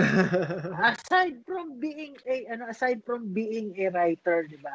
Na parang oh parang amateur MMA rules. According to IMAF, ganito. So, yun ang standard ko. Pagdating mo lang sa ano, pagdating mo lang doon, o bakit tumuho? Bakit nag-elbow? Oo. Bakit walang sila ganun? Hindi mo na, hindi mo na alam na ibang promoter nakakalusot, ginagawa nating pro-amateur, pero ginagawa natin ganun, pero, pero para hindi lang magbayad ng sanction fees. And let's be fair. Let's think of the welfare of the Philippine MMA scene. Sa akin lang, if we want to move forward, if we want to reach greater heights, and I believe mixed martial arts will exceed Philippine boxing. To some Yes, extent, Philippine I agree boxing, with that. Uh, uh, I mean, yung Philippine boxing produced Flash Elorde, Manny Pacquiao, Luis Tito, and the list goes on, brother. Pero, sa akin lang, let's let's write the let's write a new chapter for combat sports in the Philippines. And Mhm. I be, I truly believe mixed martial arts will be the new beacon of Philippine sports. And if we want to move forward to that, let's let's check the welfare of these athletes and let's standardize the rules because we are using these rules na hindi lang pupunta dito na okay, okay this is our uh, sabihin lang na Gabs, okay, just sabihin lang okay, just bayad na ng Mm. sanction fee. That's it. Let's magkaroon tayo ng ano man ng black and white na ito lang yung susundin. Kasi it will be good para sa mga fighters natin na pupuntang overseas. Like what you said, gusto mo makita si Drex ng nasa over. Good yun, nakakalaro siya sa sa Philippine MMA scene. Pero wala na dapat siyang patunayan in the Ah. Philippine MMA. Dapat si Drex ay nasa international level na. And katulad din ni Denise, parang I'm happy that he is in he's in ano na, he's yes, she's in in one championship. And sa akin, dahil sa akin talagang ayun, hard work cannot be hard work cannot be denied forever. And yun nga, nagbunga na rin for for others na hindi pa rin nakaka-break into that barrier. Sana na lang, sana lang. Let's standardize the rule. Let's put a standard, alam mo yun, kung saan lalaro. Kung ang end goal is Asian MMA style, kung ando ang, bag, ang bagsak na la, karamihan na lahat, then let's do that. If, if kunyari ang GAB, hindi, ang, ang measuring stick natin is the UFC. Then let's adapt Hmm. the unified MMA rules. And it's, it will be easier for the judges to score and let's aside from the rules we should have trained judges para makascore ng MMA fights. And aside from that, then, dapat lang po natin, I mean, hindi naman dapat yung promotion ang naglalagay judge para mag-score ng fights. Kailangan talaga may judges mula sa Mm. ating sanctioning bus. And para mas madali rin sa inyong mga referee kung sino rin, kung ano yung susundin yung guideline. Lalo sa inyo, lalo sa inyo, napakahirap ng trabaho nyo. Parang, syempre, meron kayong sariling judgment call pag nalalaman. Pero, alam mo yung trabaho nyo, damn if you do, damn if you don't. Oh, that is Ah. very true. Ah. Very true. Oh, di ba? So, ayun nga lang yung parang, Franco, bakit mo hinayaan si mas na naka, naka-mount lang doon. Wala namang ginagawa. Pare, may activity. Hindi ko makita. Siyempre, doon ko activity. Alam mo yun, doon. Alam mo yun, yung- alam mo yung conversation natin ng 2016? Oo. Dapat tama, pinatayo mo na lang eh. Dapat pinatayo sabi na And, pero hindi, uh, sa may mga ginagawa viewers eh. and listeners, sa mga viewers and listeners namin, talagang kami ni Franco, ay may mas straightforward kami. Kung may problema kami, Oh. hindi kami magtataguan. Yes, that is what our relationship Ah! has been built on through the years. Paano yun? Paano yun? Parang yun lang, bakit eh? Hindi, may activity, bro. Ah, okay. Alam mo? And we respect each other's opinion. opinion. Doon ko na-appreciate si. Pero, again, yun lang, it has been, pare, the best. And let's wrap this up, baby. Tawag dito, Ah. ikaw, where, where can we, where can people find your work? Where can they see you? To, uh, Facebook, Instagram, Twitter. So, where, where, where? Plug mo na, bro. Tsaka kung Ah, anong gusto mo i-plug. Uh, for, uh, alam mo yun, sa, since 2018, 2019, I've been everywhere. So you can see my work, some on Rappler, some on ANCX, some on Asian MMA. For, kung gusto nyo ko i-follow on social media, you can follow me on Twitter and Instagram. It's DC underscore Ikashano or N-I-S-S-I underscore Ikashano. It's I-C-A S-I-A-N-O. So, I post my articles there. And ngayon, ang focus ko is to shed light para dito sa mga upcoming athletes natin. Not only in combat sports, but also other sports. And it's always a pleasure to talk to you, brother. And it's been a long time coming out. We've been talking since 2016. And finally, and I'm happy for you that you're doing your share as a Mm. practitioner to enlighten these people. Kala ng iba, suntukan lang eh. Oh, Pero it's It's more not. to that. there's to that. science behind it. And people like you. I mean, they need people like you to extract, to, to at least, to, alam mo, alam mo yan yung, mahimay-himay naman natin yung details. It's not about that eh. And, mabigyan din ng tamang pedestal, tamang reverence, or let's say, let's put it with high esteem itong mga fighters na to. Because Mhm. they deserve every amount of credit because of their hard work. And thank you sa mga katulad mo na naglalabas ng ganitong content. And I'm happy. And I'm happy to talk to you for for the last three hours and sharing my Grabe, thoughts di ba? Hindi natin, na, hindi natin napansin. on, eh, on, the, on your podcast. And I hope, I hope We're gonna do na this again, nakapag- bro. We're gonna do this again. I hope nakapag-share ako ng insights sa ng magandang insights para sa mga followers mo. Most definite. And and sana will not be hindi ka lang confined dito sa podcast mo. And I hope to see you down the road. We've worked on a television show. Yeah, we'll probably do that. I think it's bound to happen. A few months ago, a few months Ah. ago, uh, we worked on a sports channel for our Uh, for a good friend of ours. yes, di ba? So it's bound to happen. We're gonna do it. We're gonna do uh, something like that. One at a time lang. One at a time. And I hope, I hope na hindi lang dito, kundi sa other gigs pa natin, eh, magsama tayo. Oh, sige, sige. Let's do it. Sige, bro. Thank you so much. And to everyone, to everyone, that's what Coach Franco says. Bye-bye. Coach Franco says would like to thank the following sponsors for making this episode possible. Knots and Crosses. For your gi, no gi, MMA, and streetwear, order your items on their Facebook and Instagram pages. I Want Coffee. For delicious, locally sourced beans for your daily brew. Order yours now on their Facebook and Instagram pages. Spelled A W O N Coffee. Gatorade. Because nothing beats Gatorade. For the best DefTac Jiu Jitsu training out there, check out DefTac Rockwell, DefTac Makati, and when you're over here in the South, DefTac Better Living. Book your classes on their Facebook and Instagram pages. Read news about the local martial arts scene here in the Philippines. Visit Local MMA on Facebook and listen to one of my favorite podcasts out there, Destroyer MNL. That's it, guys. I'll see you in the next episode.